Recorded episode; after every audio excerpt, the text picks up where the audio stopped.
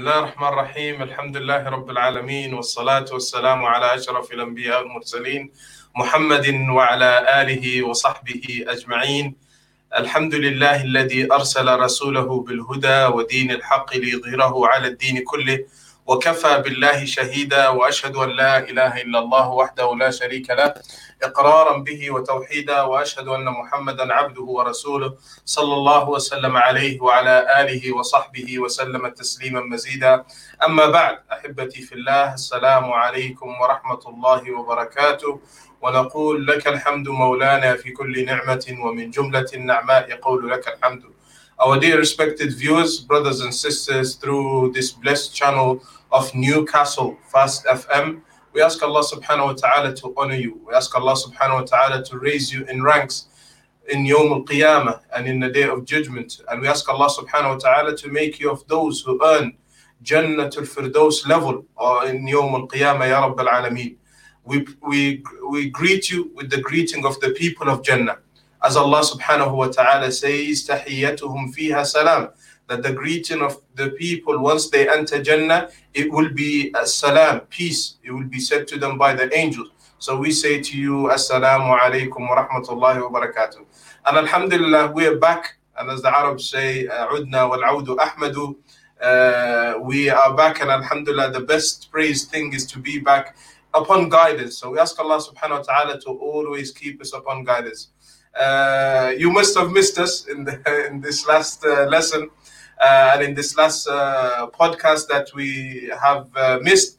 But qaddar Allah things happen, and we ask Allah subhanahu wa ta'ala to aid us to keep us uh, regular in reminders and in benefits. Allahumma ameen. And we say to you, Alhamdulillah, we, with Allah's permission, we have managed to speak about a couple of important topics in the last couple of months which is the foundations and the factors towards choosing a, a, husband and what is the factors towards choosing a wife a spouse?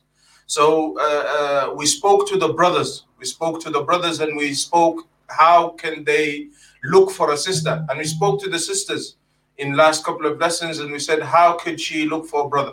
And alhamdulillah we mentioned 10 foundations and 10 factors each. We advise everybody, inshallah, to go back to them and to uh, kind of have a general idea and perspective about them and to go through them. And inshallah, they will benefit for themselves and for their family members as well. And uh, Alhamdulillah, today we are joined by our dear brother uh, Richard Copeland, may Allah bless him, one of the pro, uh, producers and the uh, presenters and the hosts of uh, Newcastle Fast FM and also uh, the Islamic Diversity Center in uh, Newcastle up north. So welcome, Akhi. Barakallah fik for joining us. Assalamu alaikum to everybody. Thank you for having me. Uh, inshallah, I'm going to be here posing questions towards you and making it uh, interactive. Jazakallah khair. May Allah honor you. Jazakallah khair for joining us. May Allah bless you. Uh, so yeah, Akhi Copeland, inshallah, today, as you have mentioned, we mentioned in the title, Alhamdulillah, uh, after saying wa alaikum salam to all of the comments that are coming, uh, we are all well, Akhi Floating Man, and all of the commentators, Alhamdulillah, we are all well, doing well. Uh, we ask Allah subhanahu wa ta'ala to keep us well, and I hope that you're all doing well, and I hope that you're all in the best of health and iman for you and your families. Uh, in these difficult times where everybody probably locked up uh, in their houses quarantining. Uh, and Alhamdulillah, there is a goodness in it, as is, there is blessing where a Muslim has extra time with his family. Uh, so take advantage of that, inshallah. Do not be saddened, do not be heartbroken. Uh, Alhamdulillah, it's better to stay safe uh, than be sorry later on. and we ask Allah subhanahu wa ta'ala to relieve this, this waba and this disease that has spread throughout the ummah. And know that, Alhamdulillah, any uh, uh, harm or any difficulty or any trial or tribulation that a, a, Muslim goes through is a blessing and a ni'mah from Allah subhanahu wa ta'ala. As the Prophet sallallahu alayhi wasallam he said, uh, uh, he said in a beautiful, amazing hadith, عجبا لأمر المؤمن إن أمره كله له خير وليس ذلك إلا للمؤمن. He said how beautiful and how strange and how wonderful in a beautiful way the situation of the believer And this does not happen to anybody except the believer, except the Muslim.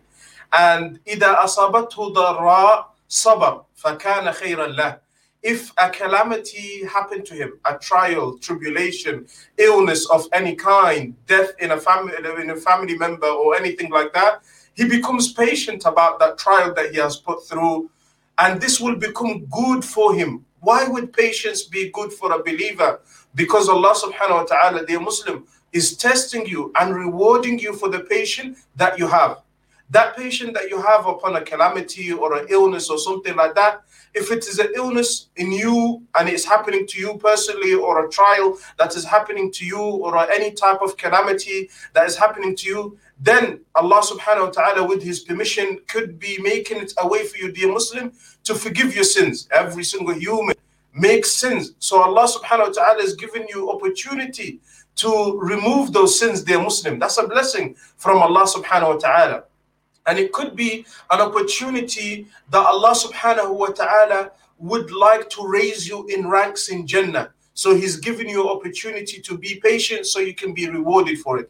And it could be an opportunity where Allah subhanahu wa ta'ala is testing you to see you patient, to see if you're to praise Allah subhanahu wa ta'ala for all of the situation that you're upon. And are you going to return to Allah subhanahu wa ta'ala alone?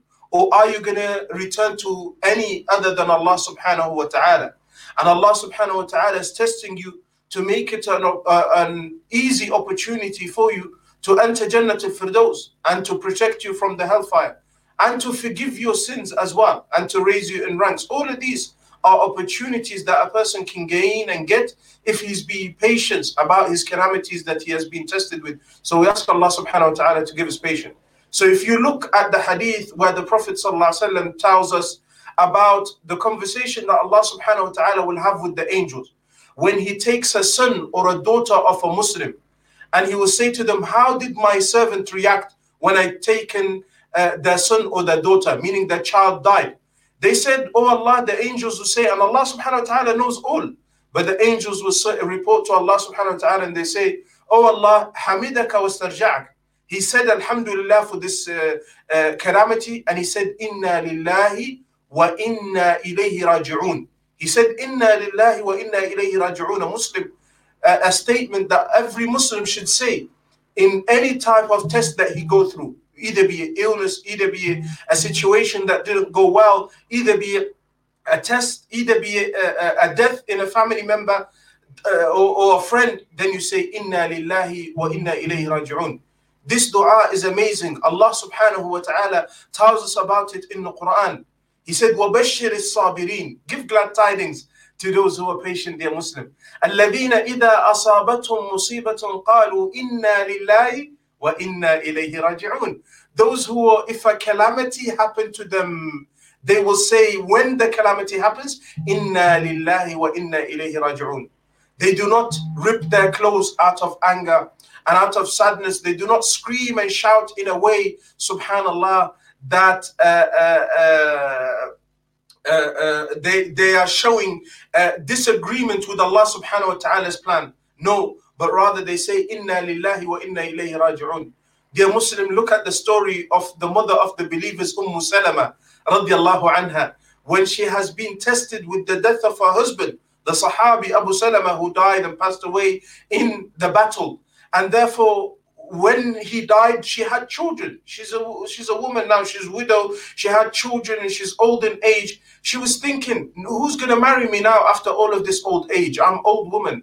Who's gonna look? Who's gonna marry me and have the burden of looking after my children? Khalas, I'm a widow woman. Who's gonna take that burden? And Subhanallah, she remembered the hadith of the Prophet sallallahu alaihi wasallam and she put her full trust in Allah subhanahu wa ta'ala.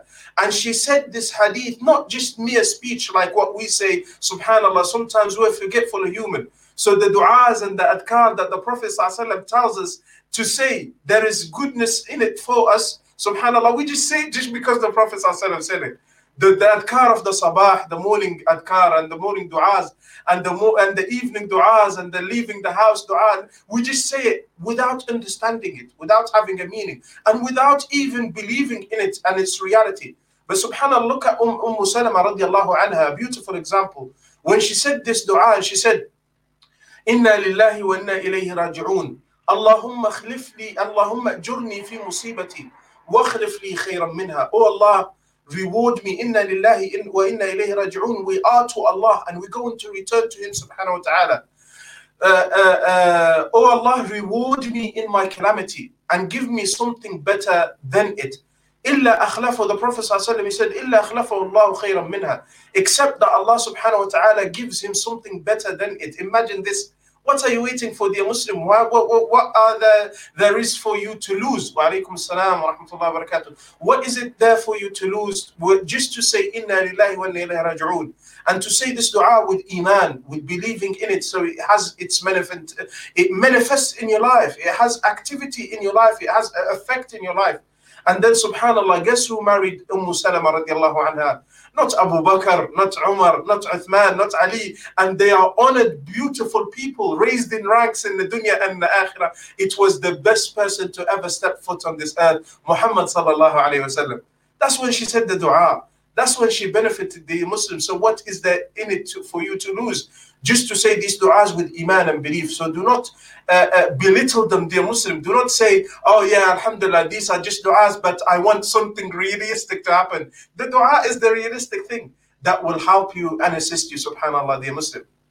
So always remember, whatever difficulty you're in, whatever trial you're in, whatever tribulation you're in, the key for it, dear Muslim, is patient, as Allah subhanahu wa ta'ala says, وَبَشِّرِ الصَّابِرِينَ Give glad tidings to those who are patient. And Allah subhanahu wa ta'ala loves those who are patient as well as He subhanahu wa ta'ala mentioned in the Quran. And the Prophet gives us that a person, for example, will be given Baytul Hamd and the house of praise for saying Alhamdulillah when a family member, a, a, child or something dies, and he says Alhamdulillah and he says Inna Allahi wa inna raji'un and he becomes patient upon that calamity that he has been tested with. Allah subhanahu wa ta'ala gives him an amazing house and a castle or palace in Jannah, whatever you want to call it, something that there is no like for it in this dunya, subhanAllah. So therefore, dear Muslim, never, never, never, never think that if you are going through a difficulty or calamity, whatever it may be, even this test that we're going through, this corona and this uh, disease, subhanallah, know that the, the outcome is always good. And know, subhanallah, that the results are always with Allah subhanahu wa ta'ala. They're always beautiful with His permission because it could be a test, it could be a, a, a, an exemption from sins, an exemption from the hellfire. We ask Allah subhanahu wa ta'ala that He makes us those who are patient when calamity hits them. We ask Allah subhanahu wa ta'ala to make us of those who are always righteous when they have been tested by Allah subhanahu wa ta'ala. Also, Muslim, uh, uh, we can touch it upon into our topic as well, which is families. And a lot of people, subhanAllah, they have a lot of difficulties with their families and they go through a lot of uh, trials and tests and tribulation in their family. It could be between the husband and wife it could be between the wife and the uh, and the husband it could be between the children it could be between outer family members meaning the, the, the cousins and uh, or be patient and never break up the ties of kinship and make sure that subhanallah the silatul rahim and that tying the knot of the family and keeping it close no matter what is a ibadah from Allah subhanahu wa ta'ala. And that's why subhanallah, Allah subhanahu wa ta'ala, when the womb spoke to Allah subhanahu wa ta'ala, and when the silatul rahim, rather the, the, the, the kinship itself, spoke to Allah subhanahu wa ta'ala, and this is not impossible for Allah subhanahu wa ta'ala to do. He spoke to silatul rahim, and he said to it, Whoever disconnects you, I will disconnect him. And whoever connects you, I will connect him, meaning whoever stays close to his kinship, his family, uh, then Allah subhanahu wa ta'ala will put barakah in him and he will be connected with Allah subhanahu wa ta'ala in a good way. And whoever disconnects that relationship, subhanAllah, he will be disconnected as well.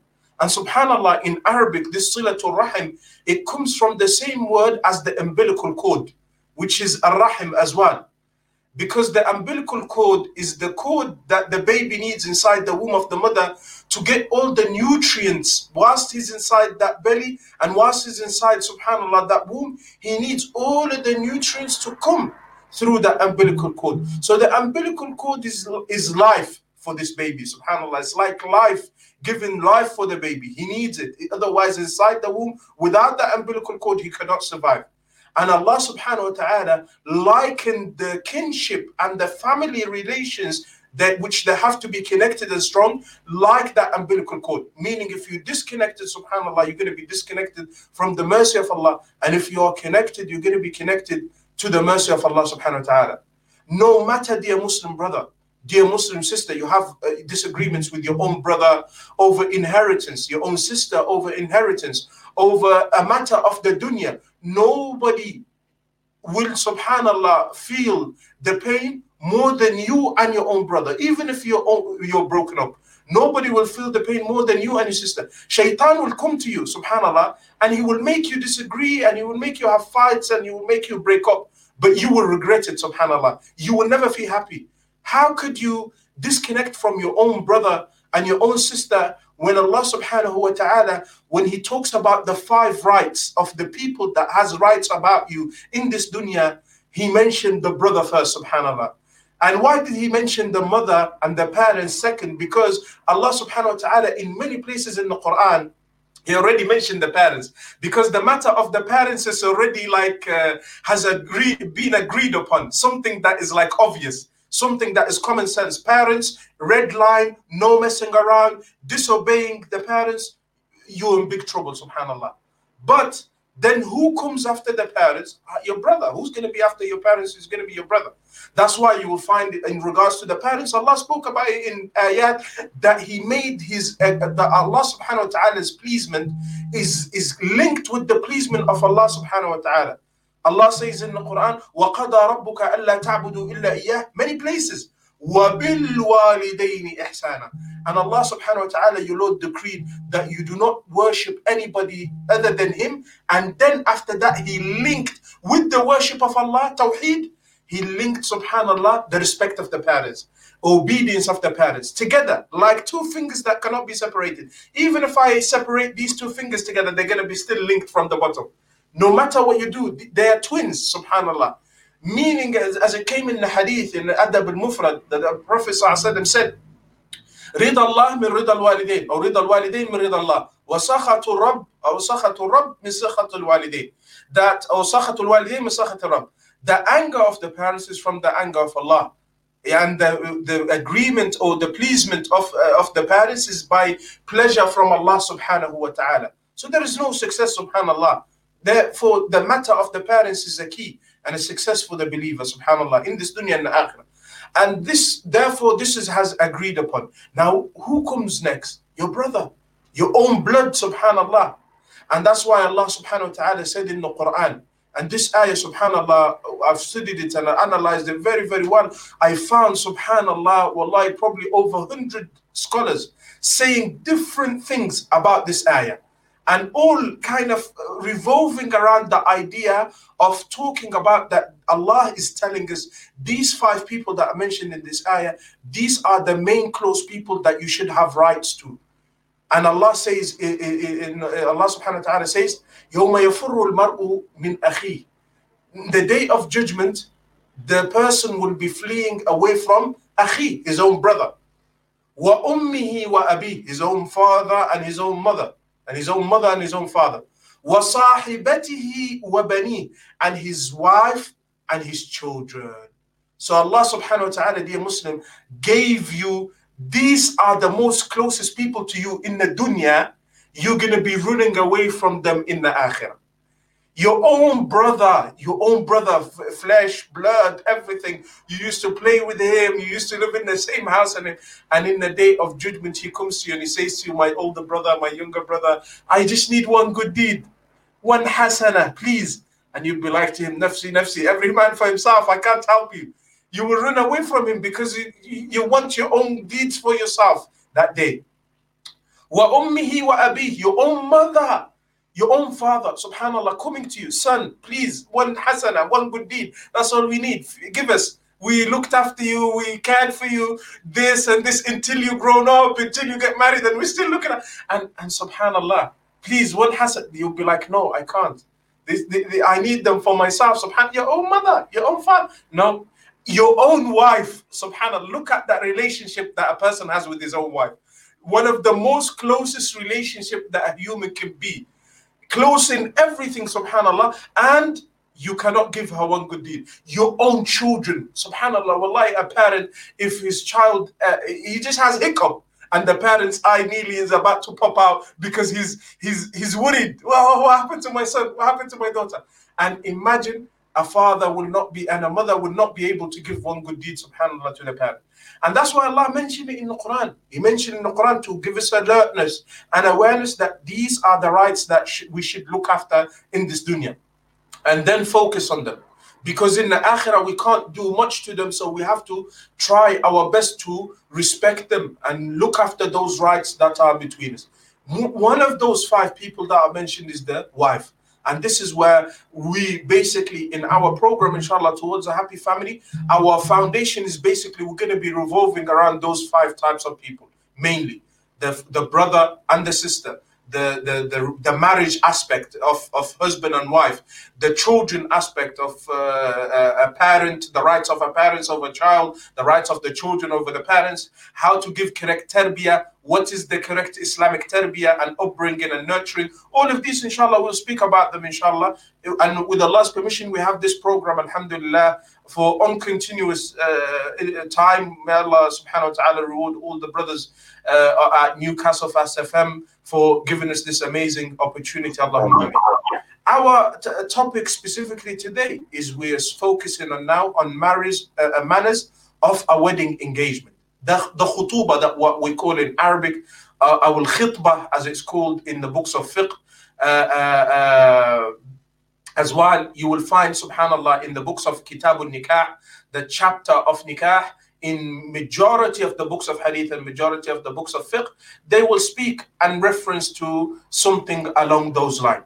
They will speak and reference something along those lines. Like, for example, if we look at the book, for example, بلوغ المرام عمدة الأحكام in in Hanbali madhab, uh, in the Hanbali madhab, or we look at مختصر Khalil and uh, uh, we look at Al Mudawwana, for example, in the Maliki madhab, and Muwatta Imam Malik in the Maliki madhab as well. And we look at in the Hanafi madhab, for example, uh, uh, Hanafi madhab, مختصر القدوري ومختصر الشاشي and we look in the Shafi'i madhab in Minhaj al-Salikin for Imam al-Shafi'i or Minhaj al-Talibin for Imam al-Shafi'i and so on you will find in any madhab from the scholars that are upon sunnah, you will find this chapter. The chapter of nikah always is must is a must and it must be there.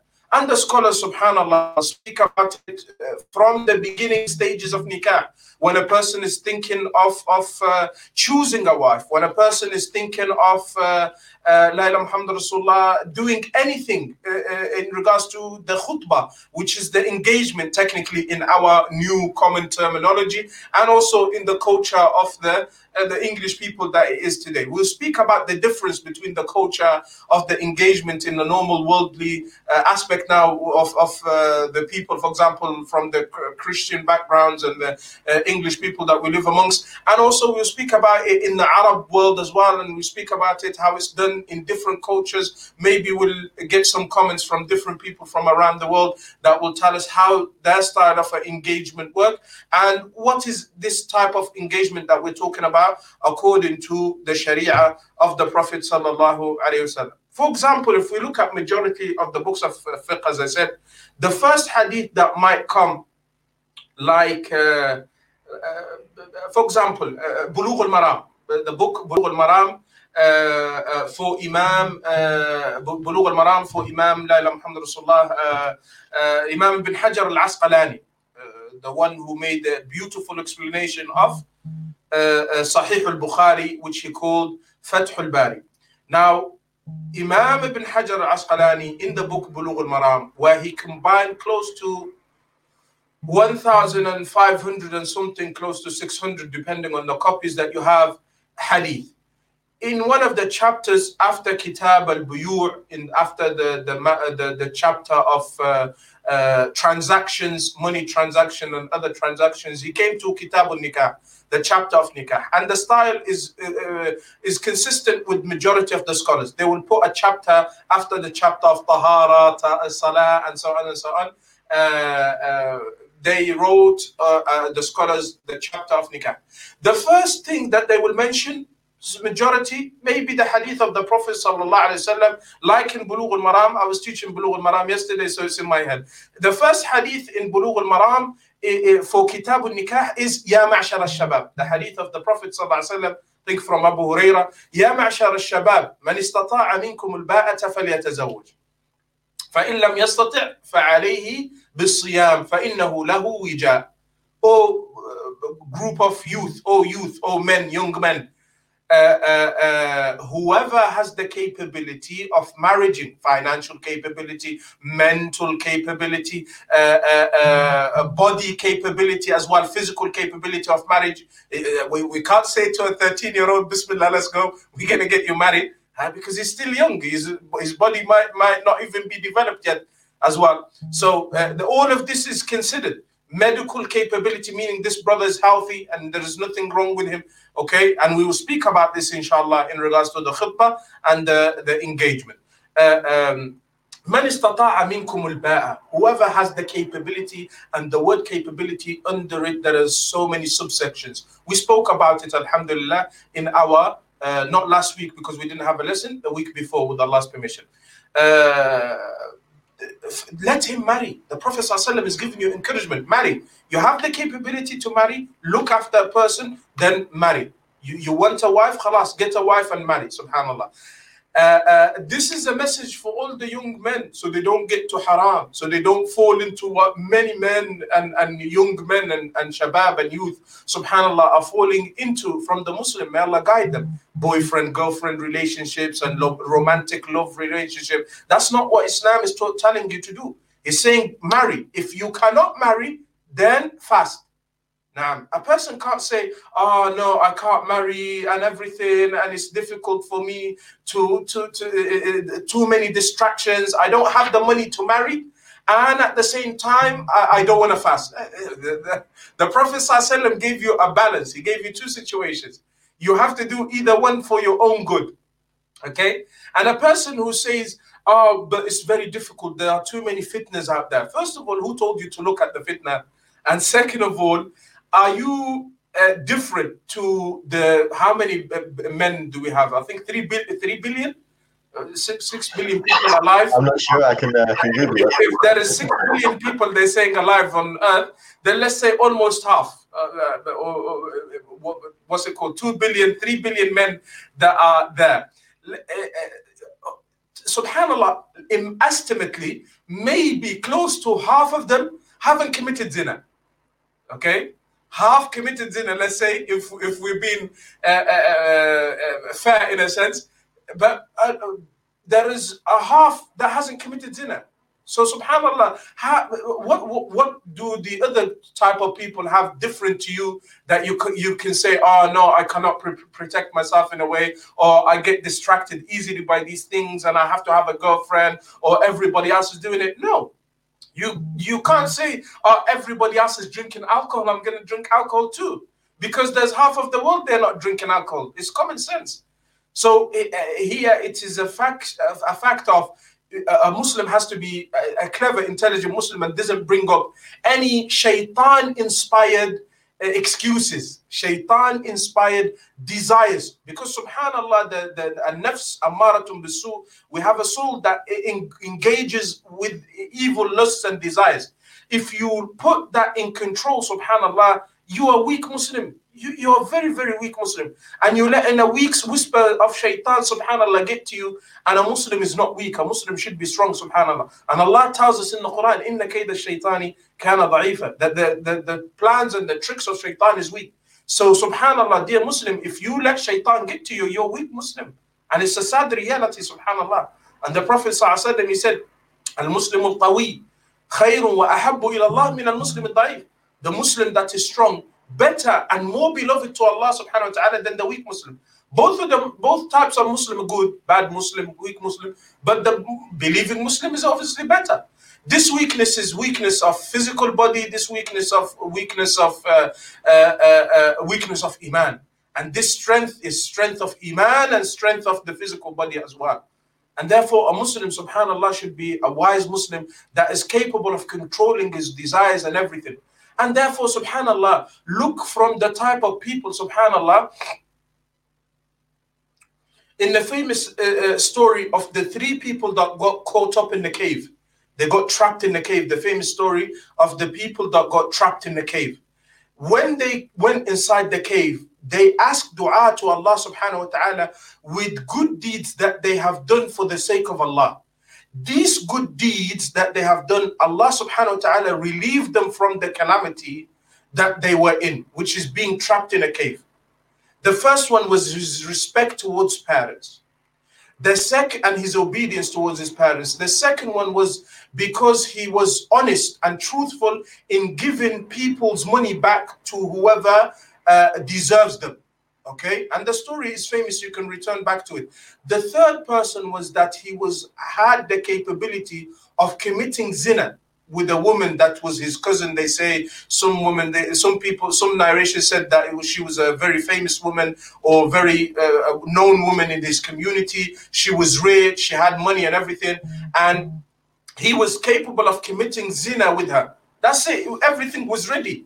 And she reminded him, she said to him, Don't. And then he remembered Allah subhanahu wa ta'ala and he left the woman for the sake of Allah. He was about to commit zina. Shaitan khalas got to him and his weak heart got to him. Imagine. And subhanallah, he gave the money to the woman and he left for the sake of Allah because he knew that this action is haram and he controlled. This is the most hardest part, subhanallah. The most hardest part is that when everything is available in regards to haram in front of you, and nobody is there to tell you not to, subhanallah, and you have all the control and the power to commit this haram, but because you know that Allah subhanahu wa ta'ala sees all and Allah is ever watchful over you, you fear Allah subhanahu wa ta'ala and you stop from this. So subhanallah, Allah subhanahu wa ta'ala says in the Quran, وَمَن يَتَّقِ اللَّهِ يَجْعَلْ لَهُ مَخْرَجًا Whoever fears Allah, Allah will make an exit for him from his problems, trials and tribulation. The most time that he needed this deed, subhanallah, which is fearing Allah subhanahu wa ta'ala, and he feared Allah at the most difficult of time, uh, uh, Allah subhanahu wa ta'ala removed the rock from in front of the door because of this dua that he made and because of this good deed that he kept between him and Allah subhanahu wa ta'ala. Dear Muslim, always remember this story and always put it in perspective whenever you're about to do anything inter- interacting with people. Don't engage in haram and therefore remember that Allah subhanahu wa ta'ala, if you give up something that is haram for the sake of Allah subhanahu wa ta'ala alone, Allah will give you another exit and Allah will provide for you another situation. Don't say, uh, I'm a student that I came khalas now from university and I'm in loan, the loan debt, and I do not have any other opportunity except to work in Tesco. And we know Tesco's got pork and, and, and alcohol and got cigarettes and everything, subhanAllah, that a Muslim shouldn't be, uh, his income shouldn't be mixed with these type of thing. Handling it, touching it, haram, subhanAllah, Muslim should avoid. Oh no teacher uh, sorry I, I am a young student that i just came from university. I don't have experience. I, I, I nobody wants to accept me with the degree i have graduated in. Uh, there is no other work for me and there is no other opportunity for me. Uh, dear muslim the question is are you better than ali uh, bin abi talib radiallahu anh the cousin of the prophet sallam, and the fourth from the khulafa al-rashidin when he married fatima radiallahu anha he was a person that was picking up bucket. He was carrying buckets, subhanAllah. That's what he was doing. He was getting paid milligrams. So he's getting paid shillings. He was getting paid the most littlest of amount, subhanAllah, uh, for a Jewish man. He was working for a Jewish man. But he didn't go to work for haram because the haram was available to do at that time. He could have did anything haram that made him billions of money.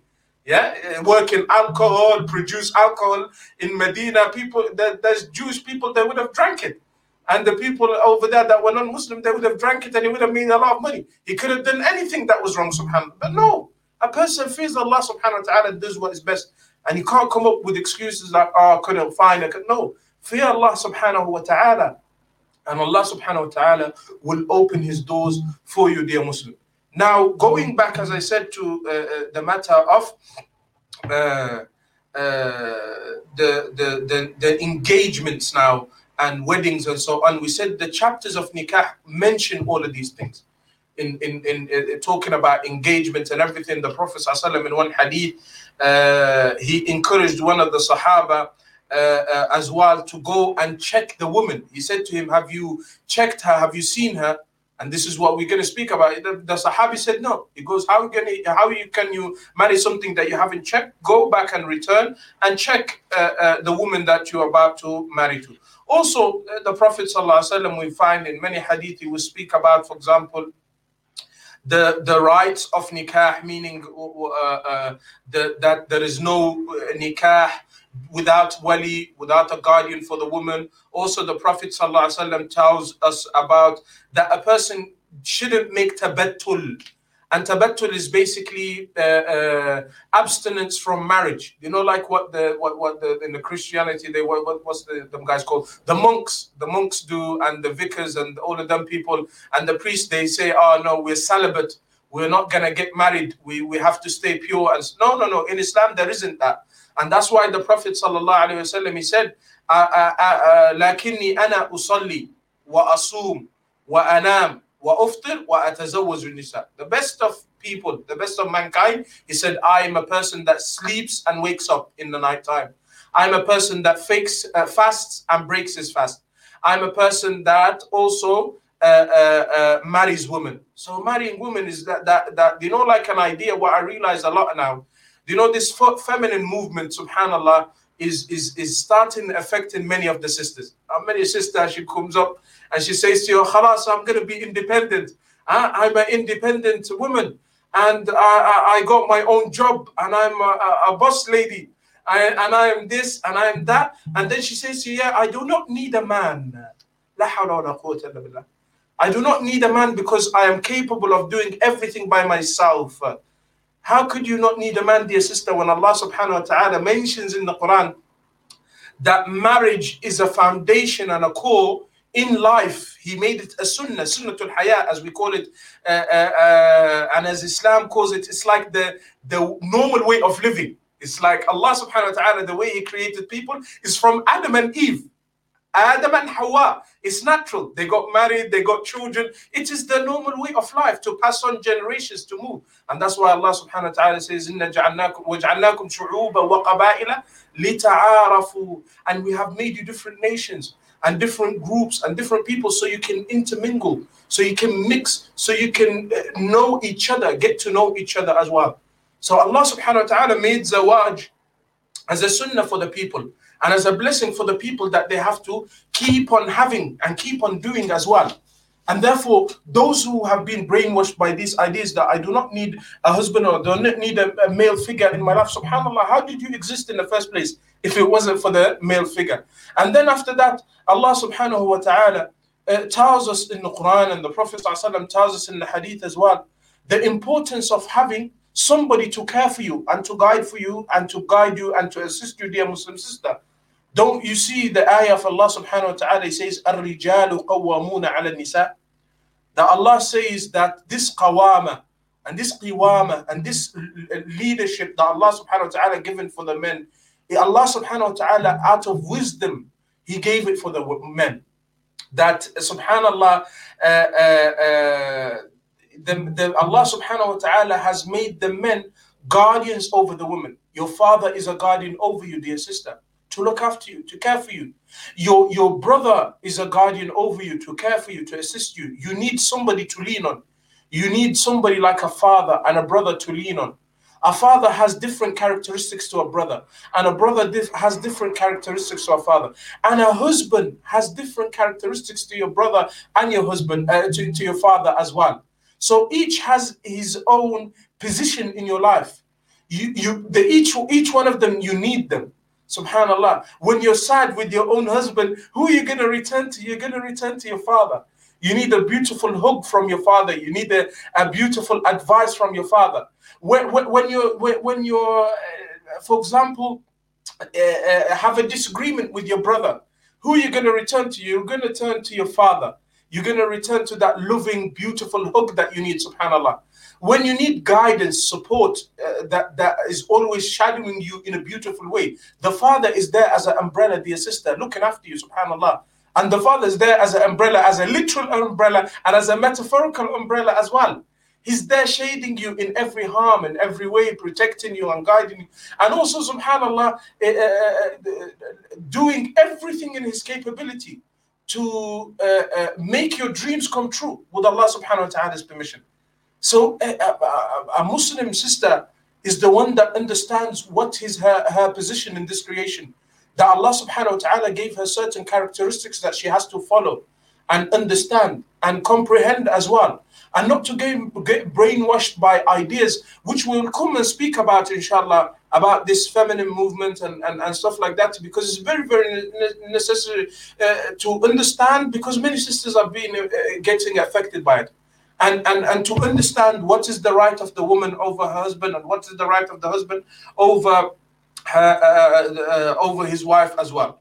So therefore, going back uh, uh to, to this point, is that the Prophet ﷺ encourages us of marriage. Now we come to the point of what is an engagement and how do engagement work in, in, in, in Islam.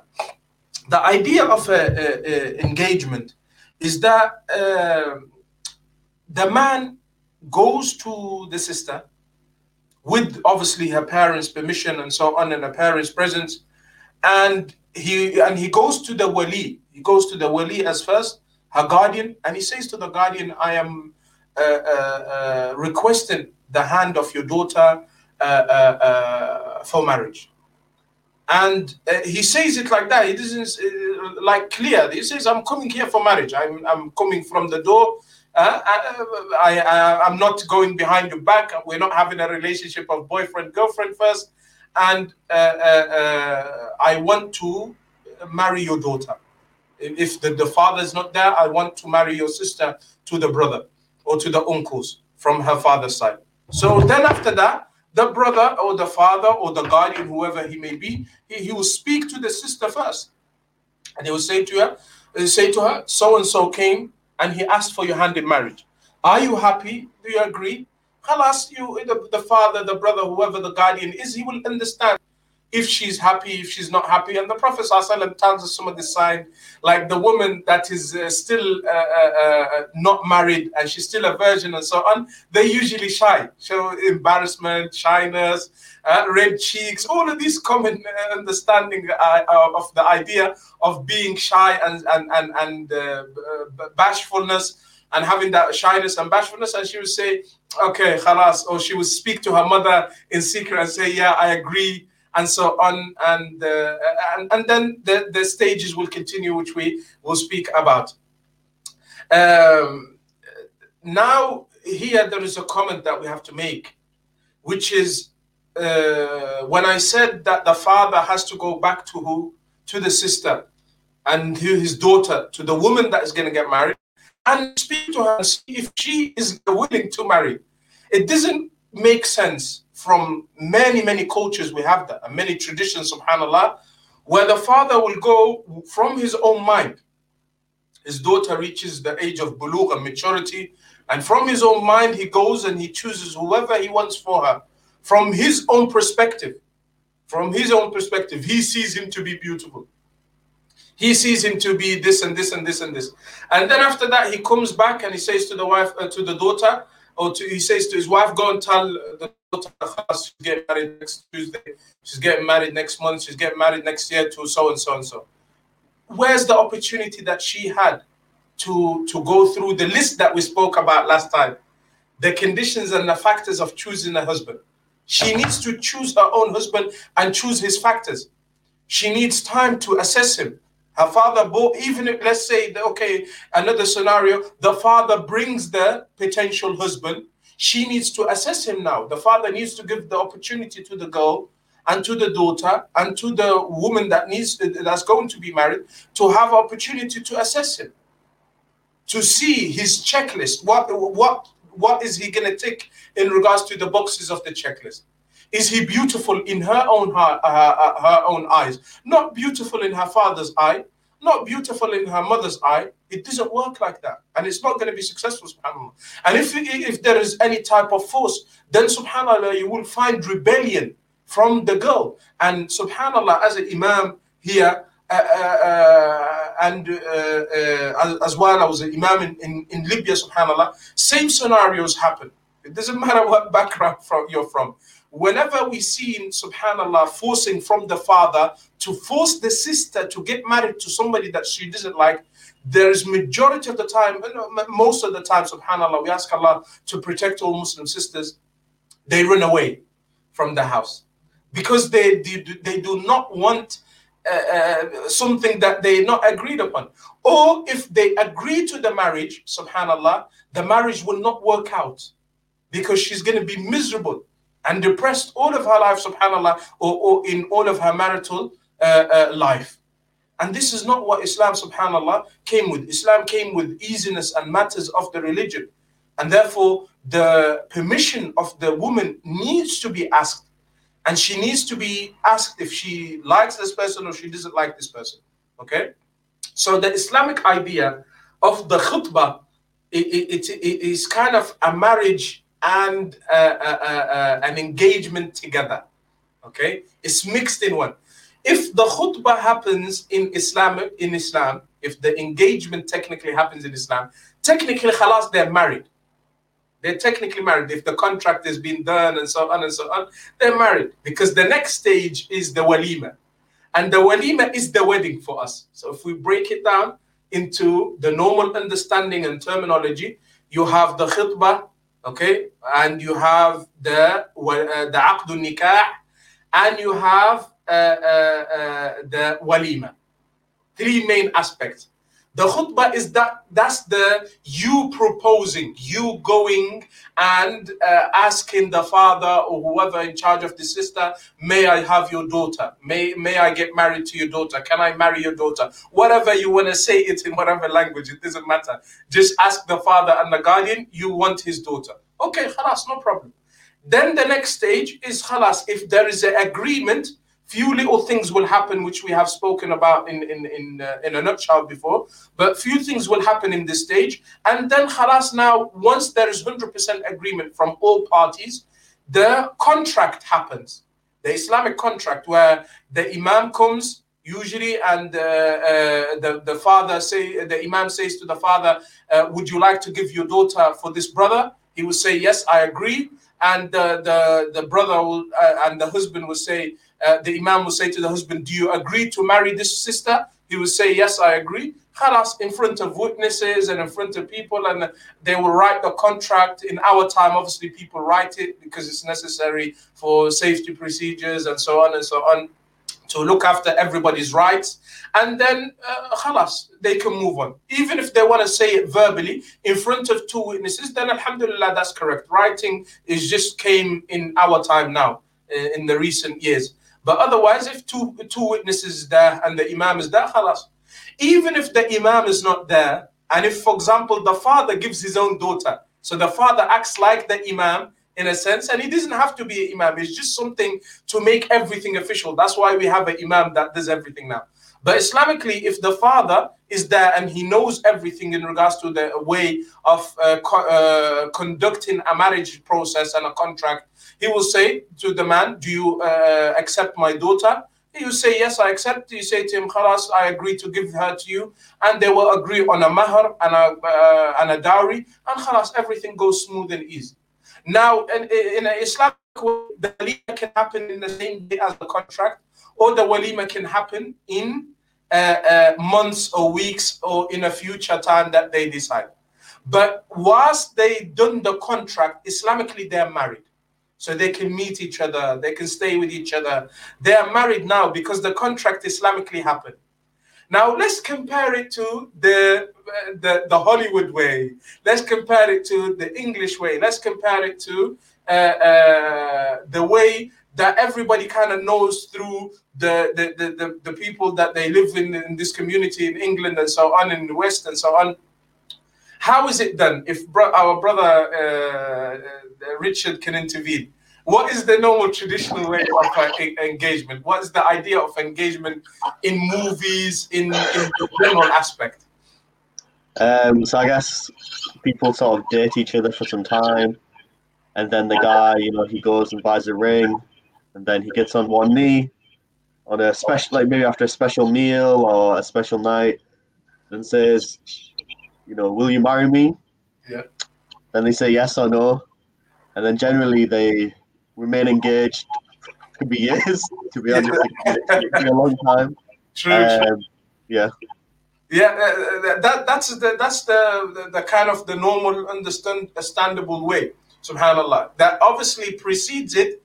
It has to be a, a, a, a time of boyfriend girlfriend relationship.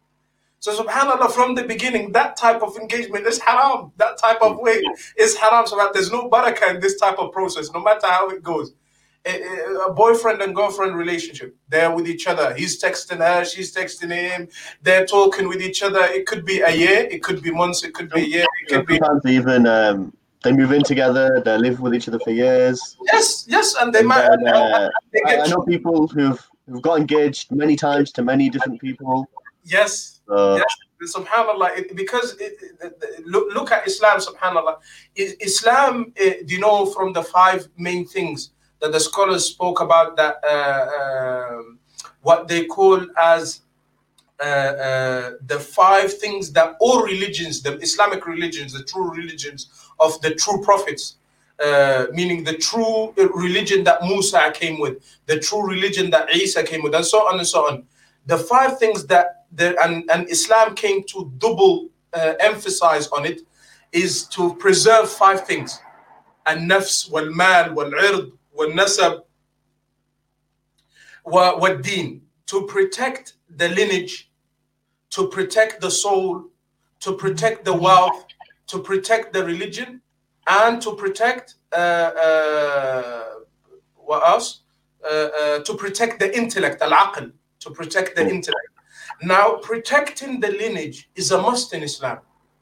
Meaning, it, lineage cannot be mixed in Islam because, like what happens with boyfriend girlfriend uh, relationships and ideas, because there is inheritance involved. And inheritance, subhanAllah, is a foundational thing in Islam as well that a lot of people overlook. When you have a girlfriend boyfriend relationship, it is easy for that relationship to be broken up.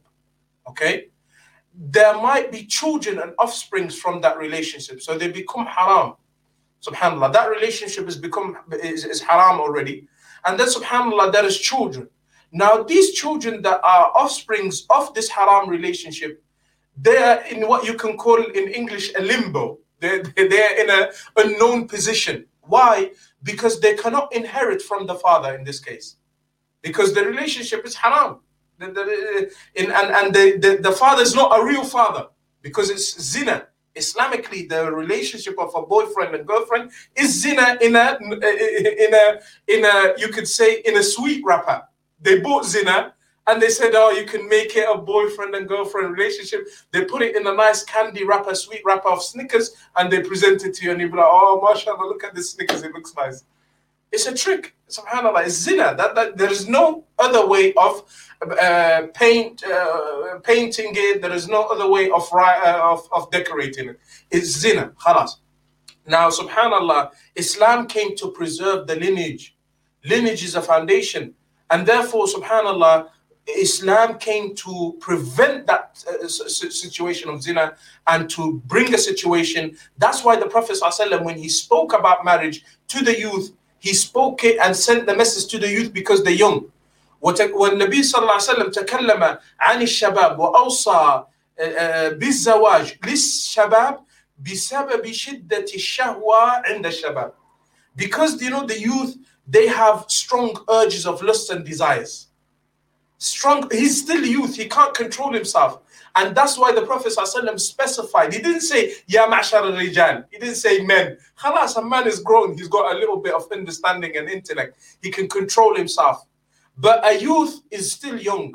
He's gonna make mistakes. He's gonna trip up. His his his his uh, his lusts and desires are the ones sometimes who guiding him and leading him to wrong ways. So uh, and and and whispers from Shaitan is leading him and guiding him to wrong ways.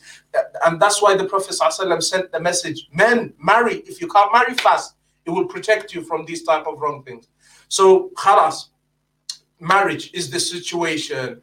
And then subhanallah, the Prophet wasallam guide us to the way and the process that is done. Now, the way that is done in Hollywood and normal way, boyfriend, and then he gets one knee, and then he, uh, will you marry me? And he proposes, and that nice, beautiful diamond ring, and she gets, uh, uh, uh subhanallah, all hearts and everything, and, and balloons and flowers and so on. It, it, this is not going to last long because he did that once. As, as brother Richard mentioned, he, could do it to a thousand other women because he's not bound by anything at this time. And there is nothing contract that is written. And there is nothing that forces him to stay in one place. Khalas, now he can mess around. He can, and this is what they do. Subhanallah, he's married or pro, sorry, he's engaged or proposed to somebody, but he has three other girlfriends on the side. Subhanallah, Islam came to prevent all of that. And you want to marry a sister, khalas, the, the matter is serious. We have a contract. We have uh, you come from the door, meaning you meet the parents, you speak to the parents. The, the wali gives you permission, and that's it. And therefore, subhanallah, engagements in Islam is a must that every Muslim must know the, the way that is done. We find that in Sahih Bukhari Muslim that a woman came to the Prophet wasallam, and she presented herself in marriage for to the Prophet ﷺ. It's an honor, obviously, like, to marry the Prophet ﷺ. It's an honor. So she wanted, so she presented herself. And she stood there for a long time, shy, because it's very, very difficult for a woman to do. And it's even difficult for men to do as well, because it came in the hadith that when Ali ibn Abi Talib requested uh, uh, marriage from the daughter of Prophet Muhammad sallallahu alaihi his daughter uh, Fatima, he was standing as well and he was pacing up and down, up and down, up and down until the Prophet ﷺ noticed in his face he wanted to say something. So he said to him, You want to marry Fatima, don't you? So then he said, Yes. And then the Prophet ﷺ, uh, uh, continued uh, the process.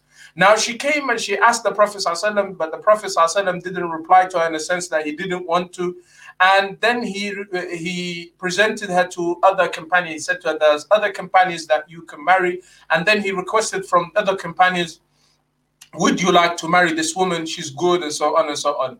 And nobody wanted to uh, uh, uh marry her because they were all married, uh, uh, and they they were not thinking of, for example. Uh, to marry anybody else. Uh, that's their own personal choice. Until a man came to the Prophet ﷺ from the Sahaba and he said, I will marry her, O Rasulullah. And then the Prophet ﷺ said to him, Hal ma'aka uh, shay or hal ma'aka min shay? Do you have anything with you? Meaning to give her? Do you have a mahar? Do you have a dowry? Do you have a gift to give her? He said, La. So the Prophet ﷺ, he said, Iltamis walau khataman min hadid. Uh, uh, uh, uh um, what, what was this comment? Uh, housing space is a major issue in the UK. Uh, lack of privacy, lack of affordable privacy forces a lot of people to abstain from marriage. I, I don't think so. Subhanallah. That that, that that's that's. Uh, you don't think you don't think housing is expensive in London or? It's you see, Subhanallah. Allah Subhanahu wa Taala, as we mentioned in the previous ayat, Allah Subhanahu wa Taala uh, says, "In in yakunu fuqara yughnihum Allah." If they were poor, Allah subhanahu wa ta'ala will give them richness.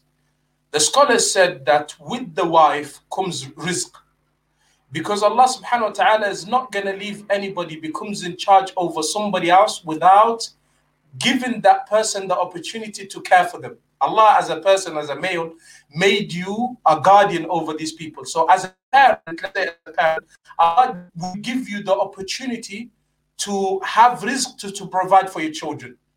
And that's why Allah says in the Quran, وَلَا تَقْتُلُوا أَوْلَادَكُم مِّنْ إِمْلَاقٍ Do not kill your children out of poverty. نَحْنُ نَرْزُقُكُمْ وَإِيَّاهُمْ We are the ones who provide for you. So Allah is telling you, don't think because you're poor and you have children, oh, I have five children, I'm going to get a sixth child. I can't have a sixth child because I'm going to become poor. No. You have 10 children, Allah will give you opportunity, subhanAllah, to, to have uh, money. And wallahi, I met people in, in, in the poorest of countries. And and and I, some some of our uh, second cousins and stuff like that, and our second uncles as well back home, they they, they subhanallah have ten uh, children. They, and, and, and, and they have so some of them I met some other people who have more than 10 children I know a man in Egypt, I met him, subhanAllah. He's been trying to get a son uh, uh, uh, for, for, for many, many, many years. He has 15 daughters. He has 15 daughters, subhanAllah. Every single time, every single year, the child comes, and this is rizq from Allah subhanahu wa ta'ala. He has a daughter, he has a daughter, he has a daughter. And uqsimu billah, he's not sad about it. No, he just hmm. saying, I'm getting children. I asked him, and he lives in a poor, poor place, uh, poor area, not like not too too expensive and not too too too poor, not in a village, but he lives in a poor area in a city. He lives in a poor area, in a flats area kind of thing, in a in, in one of the cities of Egypt. And I said to him, "How is your financial situation?" He goes, billah, I am doing fine." Uh, he goes, "He never he, he never begged. He he works normal job, and he never begged, and he never took any benefits from Egypt government or anything like that. He goes, "I'm suffice." 15, imagine 15, subhanAllah, children under one roof, and Allah subhanahu wa ta'ala blessed him to, to feed them, to clothe them, to care for them. They are in university, half of them are old and they're in universities and stuff like that. And, and he's not struggling. Look at that, subhanAllah, because he has uh, uh, iman in, in, in that, that Allah subhanahu wa ta'ala gave him these children, and Allah will look after them as well. Allah is not going to neglect any of his uh, uh, servants, subhanAllah. So look at this uh, beautiful, subhanAllah, uh, example. Now, when you have a wife, Allah will give you means to care and for this wife.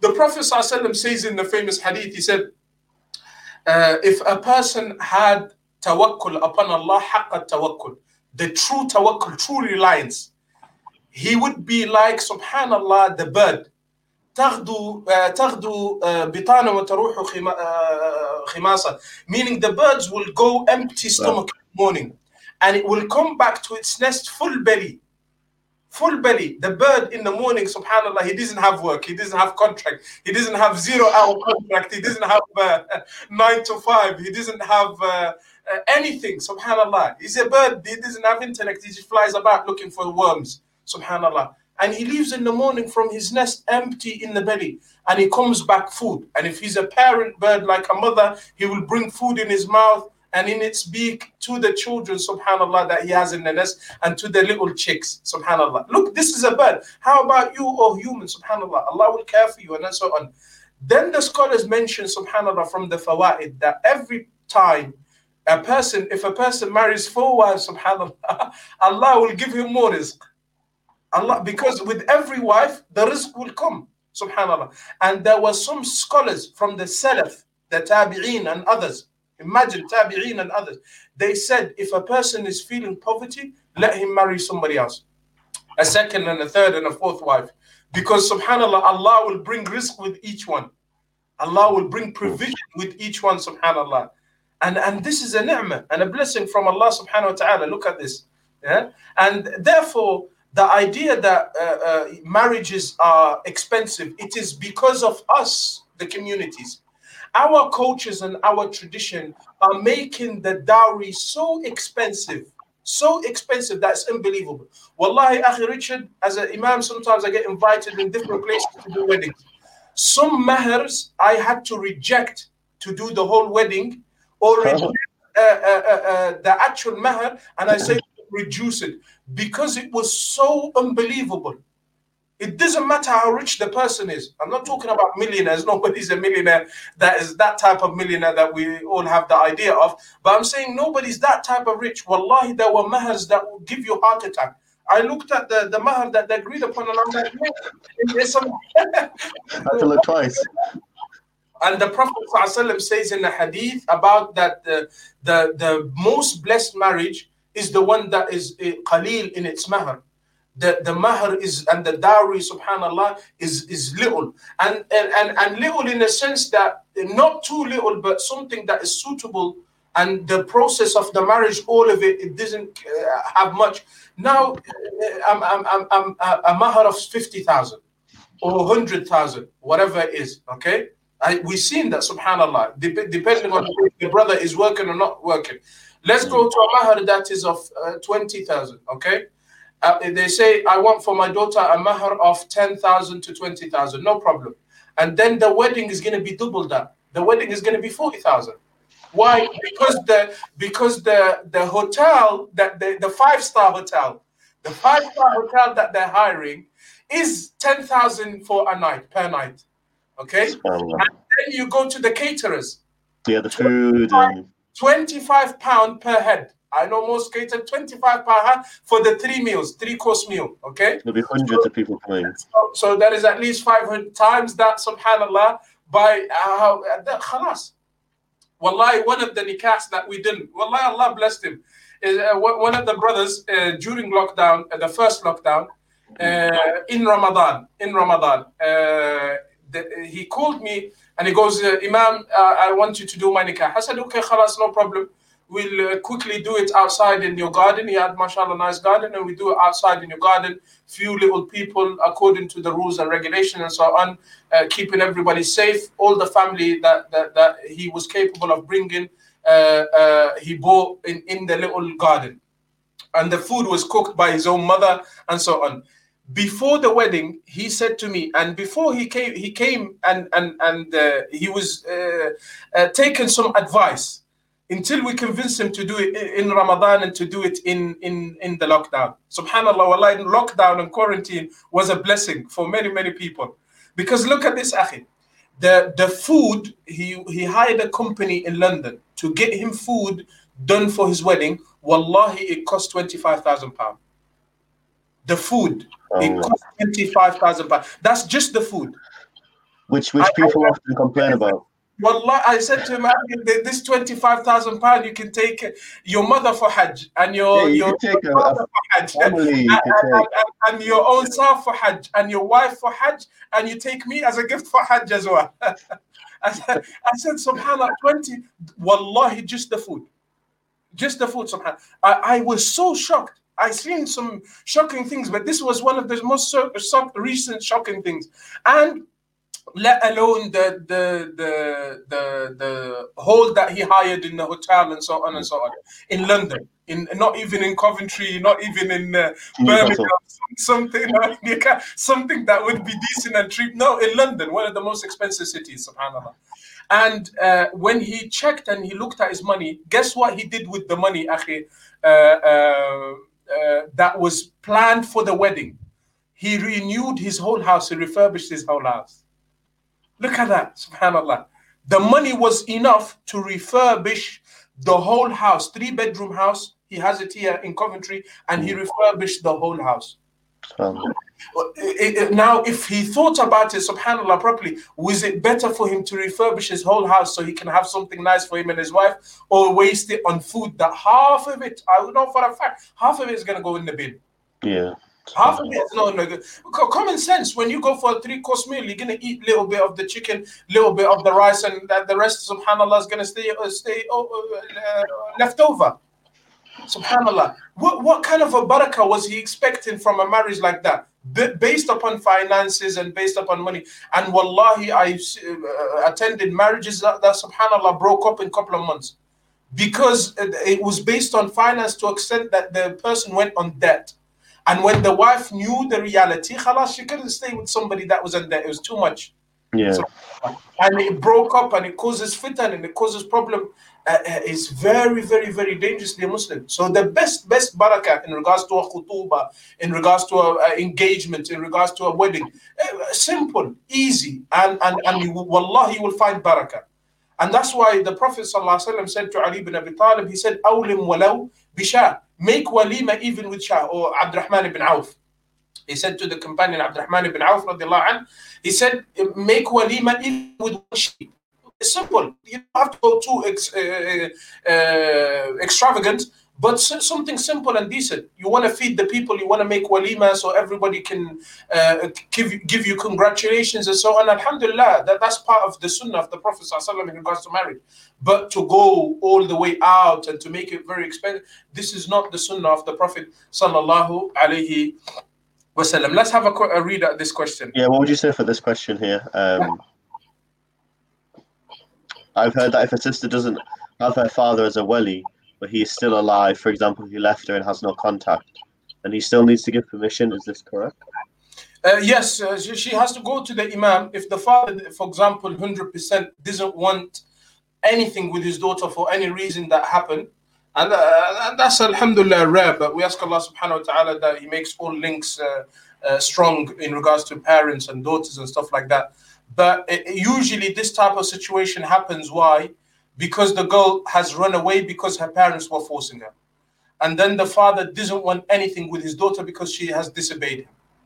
Uh, uh, uh first of all, it must have been a mistake from the father because uh, majority of the time, uh, culture plays a big part in this, akhi. And we have seen it many, many times where the, fa- the, the daughter, for example, wants to get married to somebody that's from a different culture. She's Pakistani and he's Bengali, or she's Pakistani and he's Somali, and she's Pakistani and he's a Muslim Jamaican.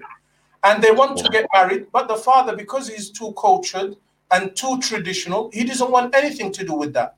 Sometimes, subhanAllah, it goes into tribes. They're from the same country, yeah, but they he doesn't want to marry from a different city. He doesn't want her to marry from a different city, or he doesn't want her to marry uh, somebody that is uh, from a different tribe, or maybe he wants her to marry her own cousin, and she doesn't like her own cousin. So why are you forcing her in the first place? It's, you are not the one who's getting married. You're already married to a mom.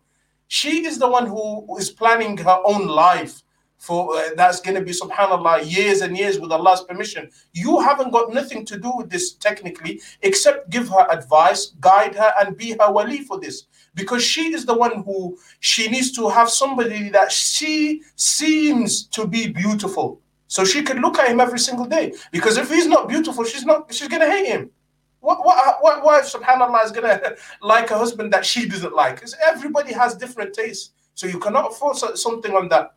So what happens here, sadly, is the girl runs away. Once the girl runs away, uh, sadly, what happens is, is that the father doesn't want anything to do with the daughter. His heart uh, uh becomes very, very difficult to accept the daughter back in and so on. Uh, and what happens here now, the, the, the daughter is left without a wali. In this case, she has to go quickly to the imam. She has to go to the Imam. The Imam, if he's upon Sunnah, he should know what to do in this case. Take the call to, to the Sharia Council or speak to the father first and uh, deal with it in a sense that he takes it to the Masjid committee and speak to the Masjid committee to speak to the father.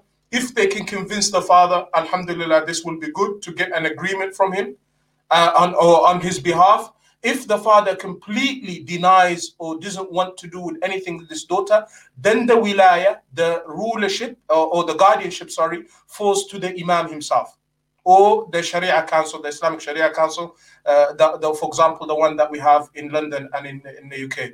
Okay, so in this case, it falls to the Imam or it falls to the people in charge in an Islamic country. Obviously, it's the Muslim judge, the Muslim court, and then he is in charge of dealing with the sister uh, as her own guardian, as her own guardian, and he uh, acts as her own guardian. So if there is anybody that comes to propose to her, he is the one who acts on her behalf as the imam and as her guardian, inshallah.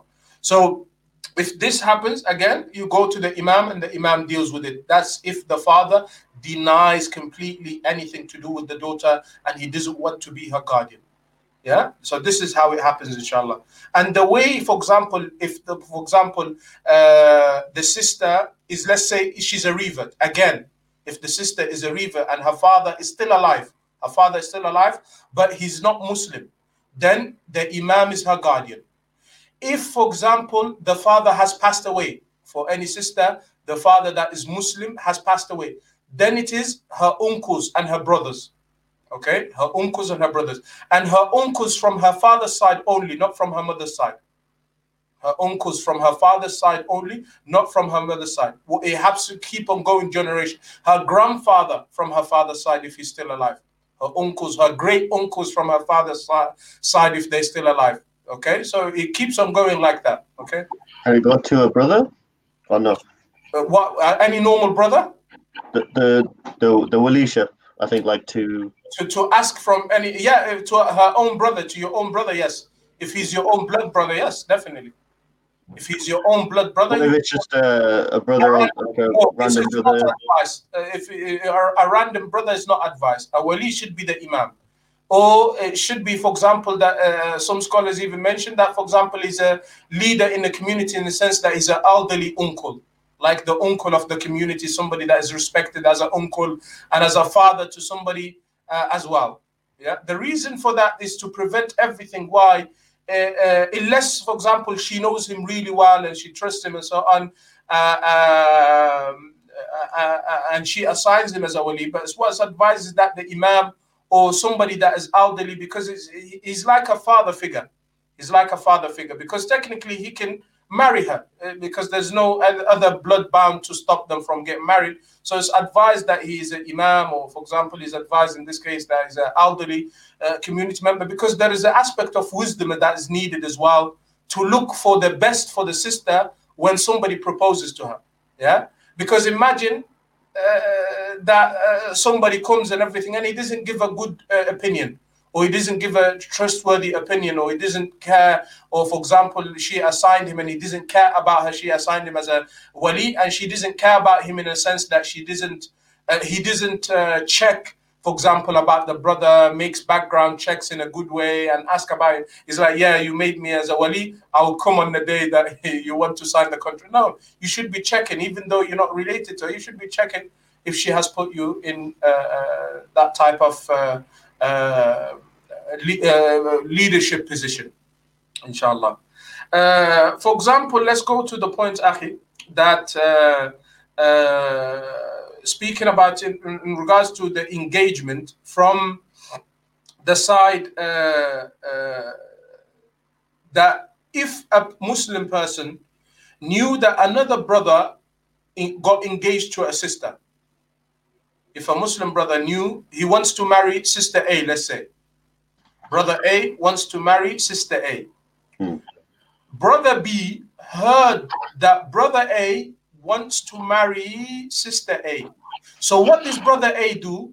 Sorry, brother B. Brother B goes and gives a, a, a, a contract or a proposal better than brother A to ruin, to ruin, subhanallah, or to stop, or because he wants her for himself. Even if he doesn't care about the other person, the first person, or he doesn't know him, or he doesn't want to harm him personally, but he just wants sister A for himself. This is wrong in Islam, and it's not allowed. And that's why the Prophet وسلم, he, he forbade from it severely. As it came in Sahih Bukhari and Sahih Muslim, he said, لا ولا يخطب الرجل على خطبة أخيه. And a man is not allowed to make a new proposal over the proposal of another Muslim person. So you heard that she's already been proposed to, khalas, you, you close the door. Even, for example, if you're planning to marry her for years, but you were embarrassed and you, you got shy and something happened and nothing happened, and then you heard somebody came and uh, proposed to her before you, and uh, uh, you heard that they accepted that proposal. You come with a higher proposal. Uh, I will give her 50,000 as mahar, not 10,000. And then obviously the father might say, yeah, no, that's, that, that, that shouldn't be allowed. And that's not the case in Islam. You're not allowed to uh, uh, uh, make, uh, for example, a proposal over another Muslim proposal, unless you know it has been broken. Unless you know, khalas, the situation has been broken and there's no way, or you go and ask 100% to make sure, khalas, then you can uh, come forward to the sister. Otherwise, you're not allowed to do this type of action in Islam. Okay. Also, uh, from the things that we can uh, ask about is, is, is like, for example, can, can a sister uh, uh, present herself to uh, uh, uh, the family of the brother or to the brother? Can she pre- pre- propose? Can she propose? Can the sister propose? It, it, it is something we seen it as we mentioned in the hadith earlier of the woman that came and proposed herself to the Prophet sallallahu alaihi wasallam. And the scholars like Sheikh Ibn Baz and everything said if the sister uh, uh, uh, is she wants to preserve herself. And she she she has made uh, asked her parents and so on. And the parents for example are the ones who are coming on her behalf to ask to this brother and so on. Then khalas that's no problem. That's no problem. And and and and what is uh, uh, advised here is usually obviously the brother goes and chooses his own sister in a sense that uh, he is capable of of, of uh, uh, requesting whoever he wants and so on. But if he agrees for the sister that uh, uh, came and proposed to him, And if he agrees and he wants to continue, then alhamdulillah, there is nothing wrong with that. So the sister can propose to the brother according to the Islamic uh, conditions. In many cultures, after engagement, people go for dates and meetings. Is that correct? Okay, we'll come and speak to that now, inshallah. Uh, let's talk about the Arab culture, uh, for, for, which is generally uh, uh spread throughout the Arab uh, uh, countries. The way it's done in majority of the Arab countries is that an engagement happened first. Okay, so now they're engaged. They're engaged. This engagement is of two types because there's two different people, two different kinds. Some people write the nikah early. Some people write the nikah early. So in the engagement. If the nikah contract and the marriage contract is written in this engagement party or in this engagement period, then khalas, it is an official marriage. So they can even go and live by themselves even if they haven't done a walima yet. But it's advised, the sunnah is advised that they should do the walima first so people don't speak about them. Because if they did something small, an engagement usually, usually is what? Very close family members, isn't it? And it's private, and it's and this is how it's done majority of the time, and amongst the Arabs as well. Something that is close, family, and private. Not many people in the community would know that you got married by this time. Okay? So let's say one day you're walking with this sister, holding hands, because she's your wife, and people are like, Subhanallah, brother Abdul Karim is walking with sister with a sister. When did he get married? Yeah, obviously, there's going to be so much bad news spread about the person, Subhanallah. Because you have, there is no uh, uh, uh, ishhar, there was no, for example, spreading the news announcement. And uh, yeah, announcement, Jazakallah khair, which is a necessary part to kind of give idea in your walima, through your walima, that you say, khalas, me and sister so and so, or family of so and so, and the family of so and so, engage and married their two children and so and so. Khalas. Then, like that, nobody will speak about it. So, there, there is a type, the, the second type is where they make an engagement, but a contract has not been written Okay. So what happens is that he goes, it's, it's, it's, you could say it's extracted from the English type or the Hollywood type, where he goes to her in front of the family and everything. In front of the family, they go and they uh, uh, exchange uh, wedding rings and they exchange gifts. Okay. So technically, here they call each other makhtub they call each other uh, uh, uh, engaged to each other. Or one proposed to another and she accepted his proposal and they are now in engagement. But a contract has not been made. A contract an islamic contract has not been made. It's just the agreement of the two families and the wali agrees that they you together and they can stay for a long while so for example they get engaged and he says to her khalas i'm going to work for a year or got one year of studies left or i'm go uh, i'm going to prepare for a house to buy a house. So they stay that year just you could say as engaged people. And here that's different because a contract has not been made. It's not an official marriage. So usually in some of the Arab countries, in some of the traditional cultures, which is wrong, they go out with each other and they have dates and meetings, and that is not allowed. Because everything has to be uh, has to be supervised by parents, but at this moment, because they they can't stay by themselves. No matter what, because they're not married, and marriage contract and verbalization has not been mentioned and signed and agreed upon, uh, it's, it's just only an engagement. Uh, supervision has to be a must. So they can't go out and dates and stuff like that. So the Islamic so, so in the first one, he comes, he gives, he goes the proposal, the engagement, yeah. but they also write the nikah at the same time. Yes, and that's what is the best, and that's the common. In that, in that situation, it, it's fine for them, I guess, to they could live together, they could meet. Yes. But, yes. But, but we say it's recommended to do the walima so people know. So they're uh, yeah, not uh, thoughts. Yes, yes. As soon as possible. Now here he could even delay the walima up to him. It's up to him. He can even delay the walima. They say, for example, because we spent quite well on the little engagement, or it could be a big engagement without waste and without so on. That's up to them. But uh, if they did the engagement and it was uh, contract writing at the same time, which is what is the correctly Islamic, then the engagement is something like it's a foreign idea. You could say that it came it is, it is mentioned in Islam and it is mentioned, uh, uh, but then the idea that is in, uh, have been kind yeah, of. So, so, when you say engagement in English, people think the British one. The oh, British, okay. they don't think of yeah. Uh, a proposal and yes. you know. They yeah. just think of the English one, yeah. Yeah, but that's why we wanted to clarify it because it's mentioned in Islamic studies. It is something that is studied and it is something that is mentioned. And it is the, the khutbah is the time or the khutuba is the time where the brother goes and asks for the girl's hand in marriage from her wali. That is that time and that is that period. And it is the time where he's choosing who's he going to marry as well. So the time he's saying, I, I want to choose the sister. It is the time as well where we can mention he is checking out the sister in a good way amongst the parents. So the halal, another to sharia, the halal look. Okay?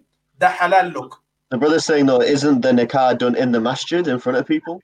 It could be done in a masjid. It could be done anywhere. That there is no hmm. specific. So could you do it in your house? You could do it in your house. Definitely, we have uh, in quarantine now. Mashallah, probably all of them done in the houses.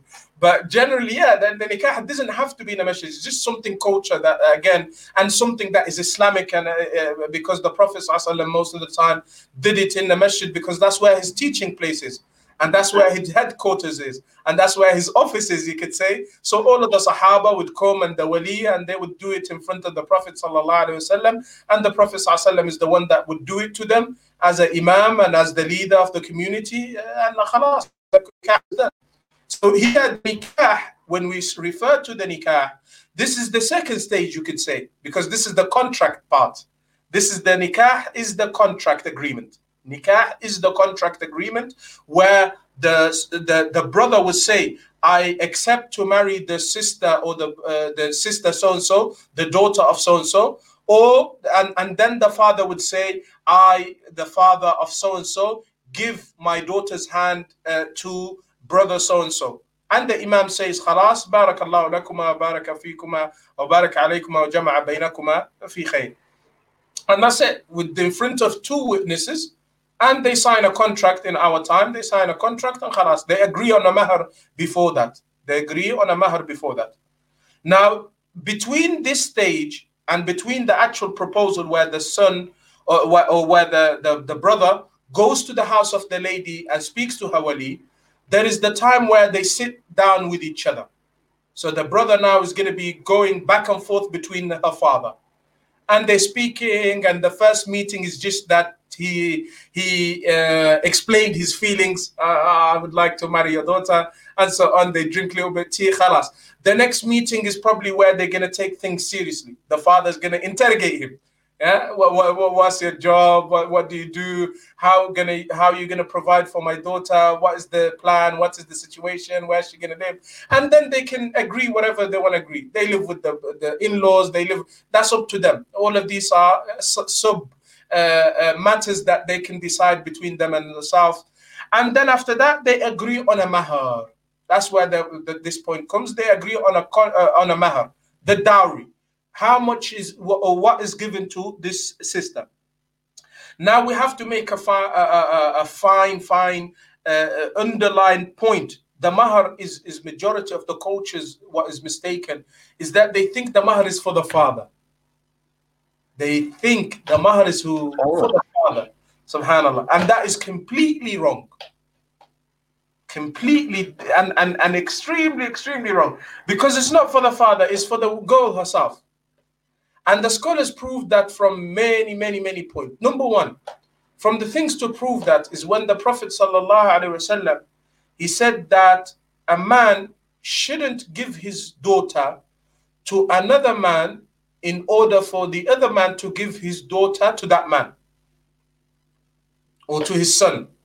Or they say we're going to swap daughters and sons. In a sense, you have a son and a daughter, and I have a son as and a daughter, I'm gonna give my daughter to your son, and you gonna give your son to my daughter.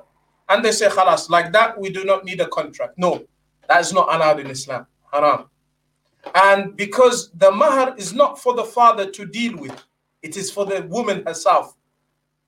And then the scholars also mention, and this could be as well, it doesn't have to be daughters. Like, for example, a, a, a, a man married and he's got kids, he say, he, uh, uh, and he goes to another man who's married and got kids. He will say, he will say to him, "Give me your daughter, so I, as a man, can marry her, and you can take my daughter to marry her for your son." Yeah, and that is also not allowed because it's, it's like exchanging, and, and, and it doesn't work like that. A mahar has to be given for the girl. And the other proof as well that the scholars mention is that a, fa- uh, uh, a father cannot force the daughter to use the mahar to prepare herself for the marriage.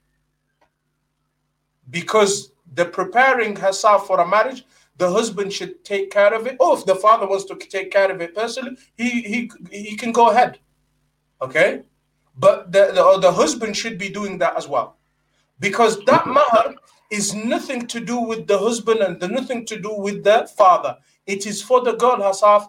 She can burn it, she can uh, waste it, she can uh, put it in a safe, she can hide it underground and keep it as a treasure. Nobody has the right to tell her what to do with it. She wants to share it with her husband because they're going through difficulty. She wants to give as a gift to her father and her mother a little bit. That is all completely up to her. Nobody has the right to tell the girl what to do with her mahar. And this is subhanallah, you could tell how many Muslims, subhanallah, they fall short in understanding their deen.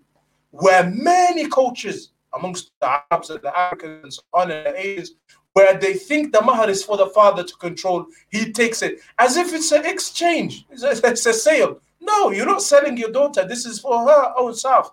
This is her own money. Subhanallah. And therefore, this is a very, very important uh, uh, uh, point that we always have to raise awareness to, so not many Muslims uh, uh, uh, misunderstand. Okay, so I hope that is that point is clarified. When the mahar is agreed upon, whatever how much it is, you can the person has an opportunity. The scholars they say that he has an opportunity to take his time or to give it instantly. So if he wants to give it half now, half later, he wants to give some now, some later, he wants to give uh, uh, uh it all now, uh, then that is up to the person and up to his personal capability. And another final advice that we can mention to the fathers be be very merciful towards those who come for marriage to your daughters do not raise the mahar too much that you make it impossible because you're opening the doors of shaitan. If a person finds it difficult for him, then subhanAllah, he might give up and he say, ah, all weddings and marriages are expensive and the mahar is expensive. Nobody wants to accept me for the little bit I've got. Look at the Prophet ﷺ, dear parent. Look at the Prophet ﷺ, how he accepted people without any mahar. In the hadith that we mentioned in Sahih Bukhari and Muslim, of the woman that came and gave herself in marriage to the Prophet. ﷺ. Then the Prophet ﷺ said to her, No, okay, I am fine. And then he said, There are other companions that would like to marry you. And then the one companion said, I would like to marry her, Ya Rasulullah. So the Prophet ﷺ said to him, هل عندك شيء? Do you have anything? He said, لا. He said, التمس ولو خاتما من حديد. Go and find even a ring from metal. Go and find a ring to give her as a dowry. That's it, just a ring. So the man went and he checked and he couldn't afford anything. He goes, I do not have anything. He said to him, Do you memorize anything from the Quran? The man said, Yes. He said, The Prophet ﷺ, he said, I marry you this woman with her agreement. I marry you this woman with what you have from the Quran. So his dowry was Quran. His dowry was Quran, subhanAllah. Wallahi, that's very rare in our time. But subhanAllah, wallahi, many of our teachers from Malaysia, they have told us about incidents like happened like that in Malaysia and Indonesia. And there are other places, alhamdulillah, but that's what I can uh, come up with it from my own experience.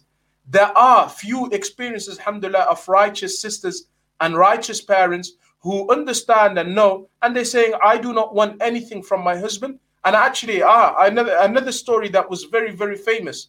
In Egypt, it was actually even in the news. All official uh, Egyptian news channel brought it up.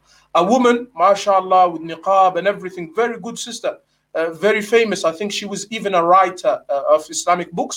Uh, uh, she uh, accepted her husband to memorize Surah Al-Baqarah. She said, you have to memorize Surah Al-Baqarah. If you memorize Surah Al-Baqarah, I will marry you. And he did, subhanAllah. I think he did even in a short time as well. that's how excited he was. so that's like an encouragement. A sister can say to somebody, You memorize the whole Quran for me, you memorize uh, some Quran for me, part of the Quran. So it, it is something that is done. So, meaning that look at the mercy of the Prophet, ﷺ, how he did it to uh, uh, uh, this companion who couldn't afford anything. He said to him, Khalas, your mahar for this lady is the Quran. And if, especially if she, it means it doesn't have to be even financial, it doesn't have to be big, it doesn't have to be thousands and thousands. Have mercy. He's going to look after her anyway. So you, you do not need to worry about anything in regards to that. He gives her something suitable, something decent, something affordable, something that is uh, uh, also uh, common in a sense that it is the basic uh, uh, uh, common thing in the community as well. So he doesn't give a five pound if he can afford a little bit more, that's uh, that, that's not fair. Now, if he can afford a little bit more, then Alhamdulillah, with his own capability, both of them sit down, the husband and the wife, before they get engaged, uh, married, they should sit down, agree upon it. They seek advice from their parents and their family, and Alhamdulillah, this should be fine until then. Now, now what's the question? This one. Uh, uh, what do you advise uh, someone who has been divorced and struggling to find a new spouse? Because they have been single for a long time. I know some sisters who are struggling. No. Uh, number one, istikhara, salatul istikhara.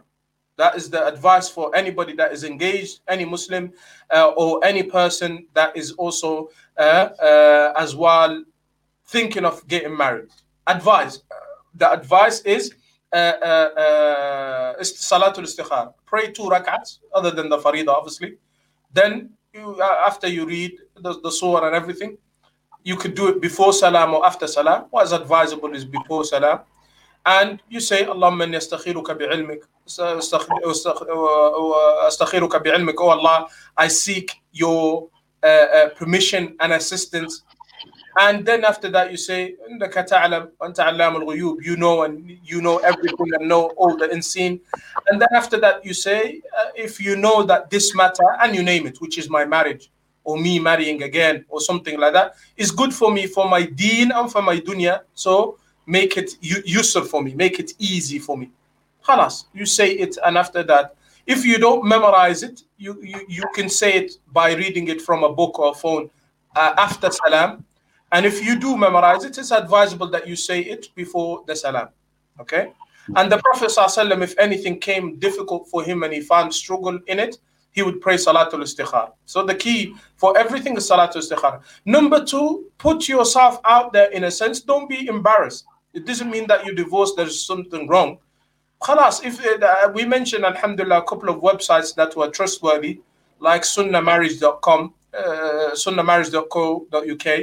Uh, Alhamdulillah, you can put your profile, and then if there is anybody interested, Allah subhanahu wa ta'ala will open doors again, if you know, like the uh, uh, the the the woman that acts like a community leader, there is always a woman, you know, like in the communities, there is always an auntie or a woman that is a community leader. Subhanallah. I, actually, I guess to this question, how do people go about finding a partner? Not many masjids offer matrimonial services. No it, it, it is to find these matrimonial services as well. This is, goes for divorce because divorce, obviously, and a sister that is divorcee and she's looking for a husband, and a, a brother or a sister that is single looking for a partner. We mentioned it in our previous episode as well. Number one, you go to the masjid. If you can't find, you go to the imams of the masjid as well. If you can't, if they cannot and they do not offer any services, then the local community in your local community in the masjid, yeah, there is always somebody that is assigned and dedicated as like the elder. There is always an elder. There is an elder uncle and there is always an elder auntie. In any community, whatever culture and background they're from, with Allah's permission. and you go and speak to them, and they will have many uh, contacts.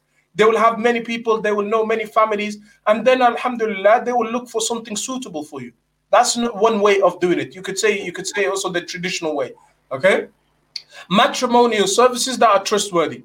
Yeah, Green Lane Masjid has one, and uh, uh, as well the, the website that we mentioned as well, uh, uh, sunnahmarriage.com, and there's other ones that we have mentioned previously uh, as well. Uh, something that is trustworthy like that, you, you, you that are trustworthy brothers, trustworthy imams, you can benefit from. You can post your uh, um, information and your little bit of profile without a name, so it's all anonymous. Alhamdulillah and you you answer a couple of questions and then they post it.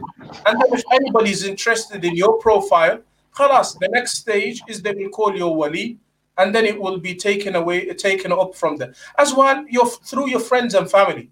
You ask your friends and family, can you look for somebody if there is anybody, somebody. Many people, alhamdulillah, come to us now because in the community and Imam, they're like, Imam, I'm looking for somebody. Then you will be easy because then you have two, three, four, seven different people. They all want the same thing. So you link them as well. You link them with each other, and Alhamdulillah, you can open so many houses and you can open so many doors for so many people.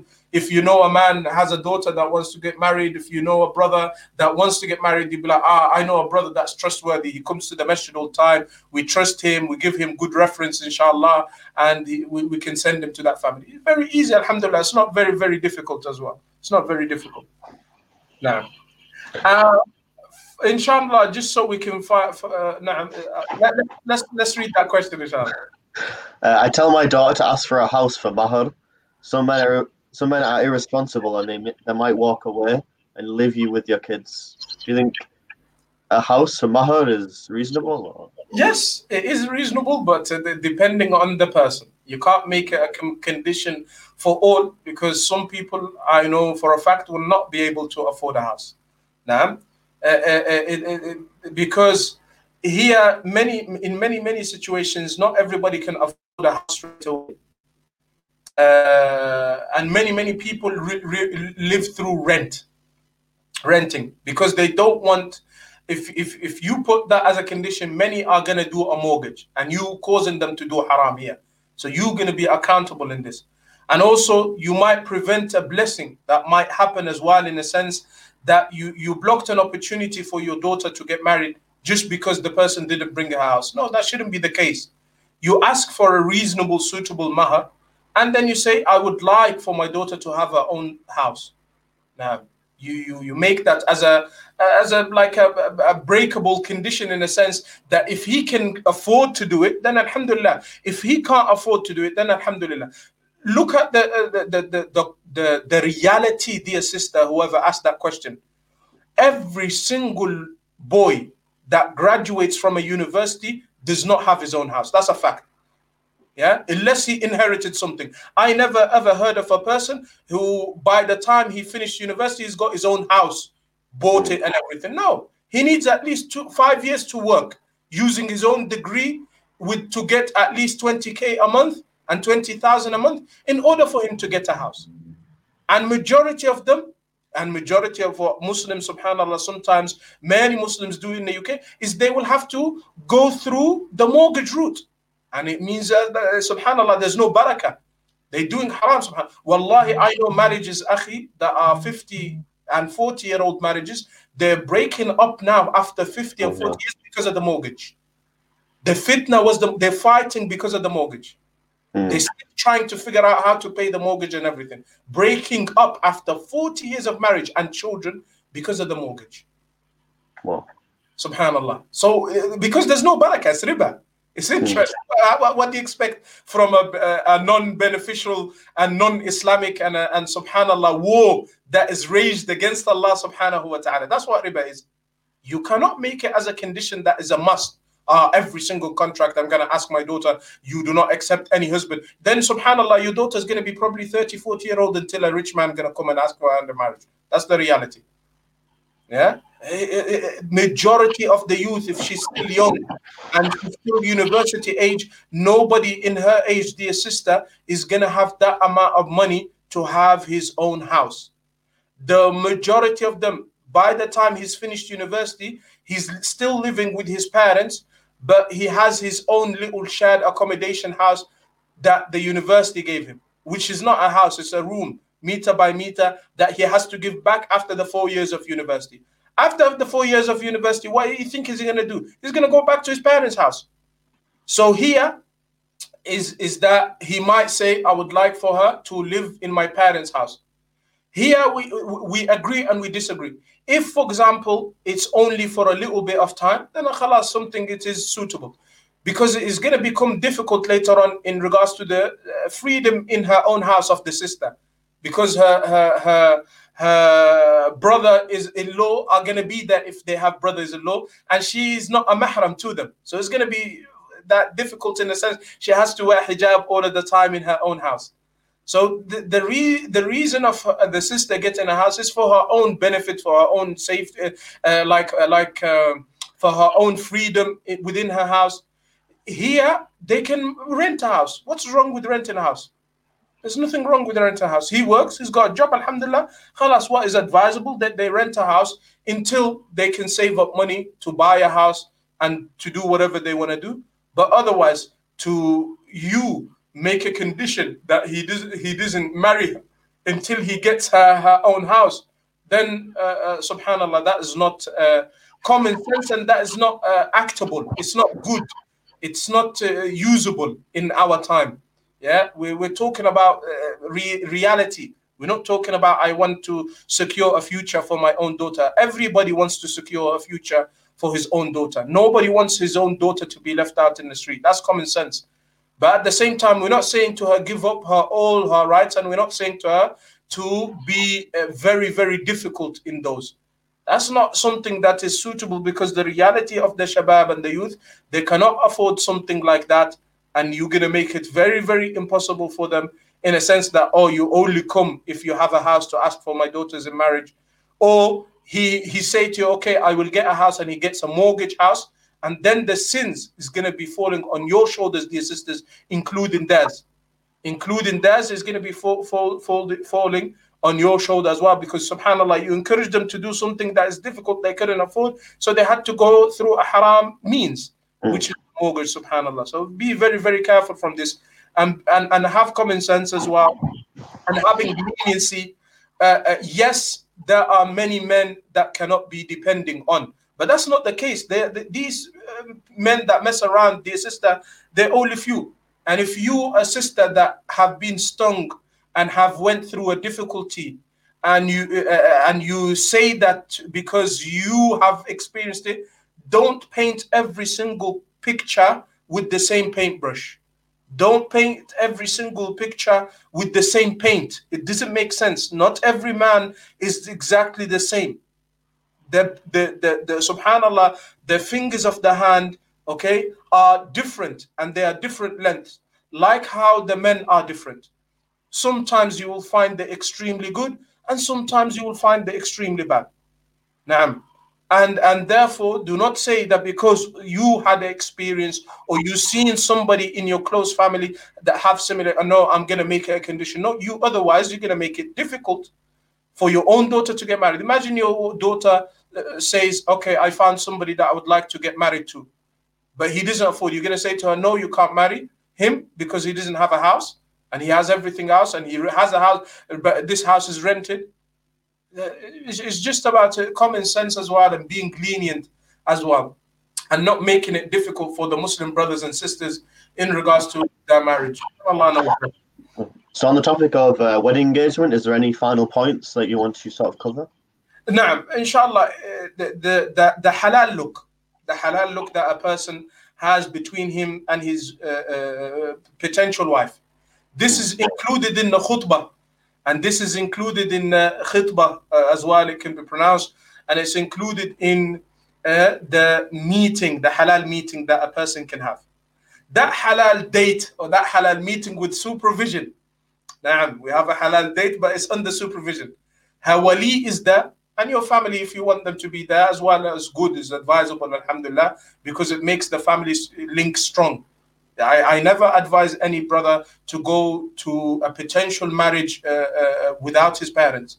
it's good because it's a support. Bring your family, bring your anybody that you want to bring. It's good because it shows that you have everybody likes you in your family. It shows that you everybody's is, is wants love for you. Everybody wants uh, happiness for you. Everybody's there to support you. It shows that you have good position in the family. But imagine if you come by yourself. Even the father of and the wali of this girl is like this guy came by himself. it means there's a problem in his family. Yeah so it is encouraged that you go with, with your family and stuff like that. And then you have that meeting in front of everybody. There is no khulu. There is no, like, for example, staying alone with the sister, going for Starbucks with the sister stuff. No, no, no, no, no. That's not allowed. Inside the family house and stuff like that. You want to do it inside the masjid uh, and stuff like that, uh, where the family in a private area and the family all meet up and you speak to her directly. They put you on the side under supervision and then you have a chance to speak to the girl and at the same time you have a chance to see the girl because one of the most important conditions as the prophet ﷺ mentioned is the, the, the vision, looking at the sister. Because the Prophet ﷺ did mention in many hadith, he says, uh, uh, uh, uh what's it called? He says in one hadith, he said, uh, uh, like the famous hadith that we narrated in all our previous series, uh, Naam. The woman is married for four reasons. One of them is li for her beauty. It's the natural human thing. Naam, it, it doesn't make sense, for example, somebody uh, uh, gives you a blindfold and he says to you okay we're going to a car market and you're going to buy a car and he goes to okay choose any one of them whilst you're blindfolded no you're going to choose a car this is your choice why would you be blindfolded for a situation like that and the same thing in the, many cultures, for example, they marry the girl to the uh, to, to the son and everything without none of none of them seeing each other. The only time they see each other is in the night of marriage. And that is well, the question. What what about if a sister wears niqab? And should you see her? Should you not see her? If she wears niqab, she can remove that niqab in that moment. Because Allah subhanahu wa ta'ala, through the Prophet in this permission, he has given you the permission to look at the woman because this is a must uh, uh, necessary condition in order for the marriage to be correct. And the reason for that is a man went to the Prophet ﷺ and he was talking about marriage. So, uh, and, and, and he was uh, Al Mughira ibn Shu'bah, the companion Al Mughira ibn Shu'bah. He came and he chose a woman and he didn't see her. He somebody there must be like somebody that does uh, old style matrimonial services at that time. And uh, uh, like how it was with the prophet when he he he engaged and he spoke to khadija there was an old lady that's that's her job she goes between people and links people up so uh, uh anyway uh, Al-Mughira ibn Shu'bah came to the Prophet ﷺ and he told the Prophet ﷺ that he engaged a woman from Al-Ansar she was from Al Ansar, meaning from the people of Medina, either one of the tribes, Aus or Khazraj, or one, any of them. The Prophet ﷺ, he said, أَنَظَرْتَ إِلَيْهَا Did you see her? Did you see her face? Did you look at her? He goes, no. والنظر يعني نظر إلى الوجه وإلى الجسم that you look at her face and you look at her body whilst she has uh, suitable clothing on. نعم and then the man said, No, Mughira. The Prophet وسلم, he said, Undur ilayha, a command. Undur ilayha. فإنه أحرى أن يؤذم بينكم. He said, So the love uh, uh, uh, can flourish between you and mawadda and love. يؤذم meaning mawadda and love تصبح دائمة. المودة والمحبة تكون دائمة بينكما. He said that because once you love, you might like her more. Once you see her, you might love her and like her more. So the Prophet ﷺ said to Mughira bin Shu'bah, don't start the marriage, don't do the contract, don't agree until you see her. So he said to him, go to her, see her, because it will make it what? Stronger for the love. When you see her, you might love her more. You, you because here in Islam as well, if we look at the fiqh of contract, uh, if a brother married a sister, okay, and let's say in our terminology today, she tricked him by putting makeup, too much makeup, to extent that it's like 180 degree. And we know, subhanAllah, what makeup does, subhanAllah. We know what makeup does, subhanAllah. She goes to that meeting, to that halal date amongst the family and everything, and he sees her with that makeup. He's like, oh, mashallah, uh, she, she's beautiful and khalas. And then when he looks at the reality, when he meets her and the marriage is done and everything, he removes that makeup. He doesn't like her. He doesn't like that's cheating. That's cheating. It is exactly the same as the hadith of the Prophet ﷺ of the man who cheated in, in selling. There was a man at the time of Prophet Muhammad ﷺ, he was selling rice. So one day the rain rained on top of the rice, or on top of the, the wheat.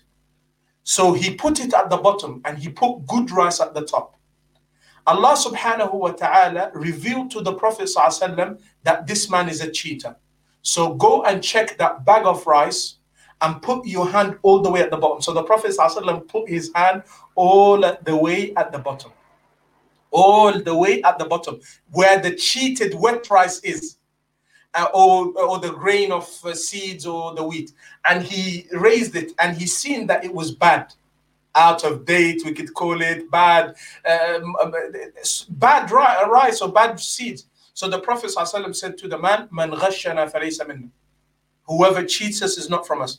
And then he said to him in another narration, he said to him, If you do this again, I will expose you. And in uh, one narration, he did expose him in front of everybody to make him a lesson to everybody that you shouldn't be cheating because he uh, uh obviously uh, uh, uh, it's like for me getting a crate of apples. I put all the rotten apples at the bottom and all the nice shiny apples, like what they do now. They put even wax on them to make it shiny. That's what the companies do. They put wax on them to make that yeah. red apple. Mashallah, you'll be like, wow, look at this red apple. It's very, very shiny. It's very, uh, uh, uh, uh subhanAllah, it's as if it's glass. It's so shiny as if it's glass. And then you look at it, you be like, oh, mashallah, I'll take the whole box. And the bottom of the box is rotten. No, that's not allowed. So if, for example, the scholars mentioned if a person goes and he got cheated in regard to they didn't tell him everything, they didn't tell him the bad things that about her or something like that.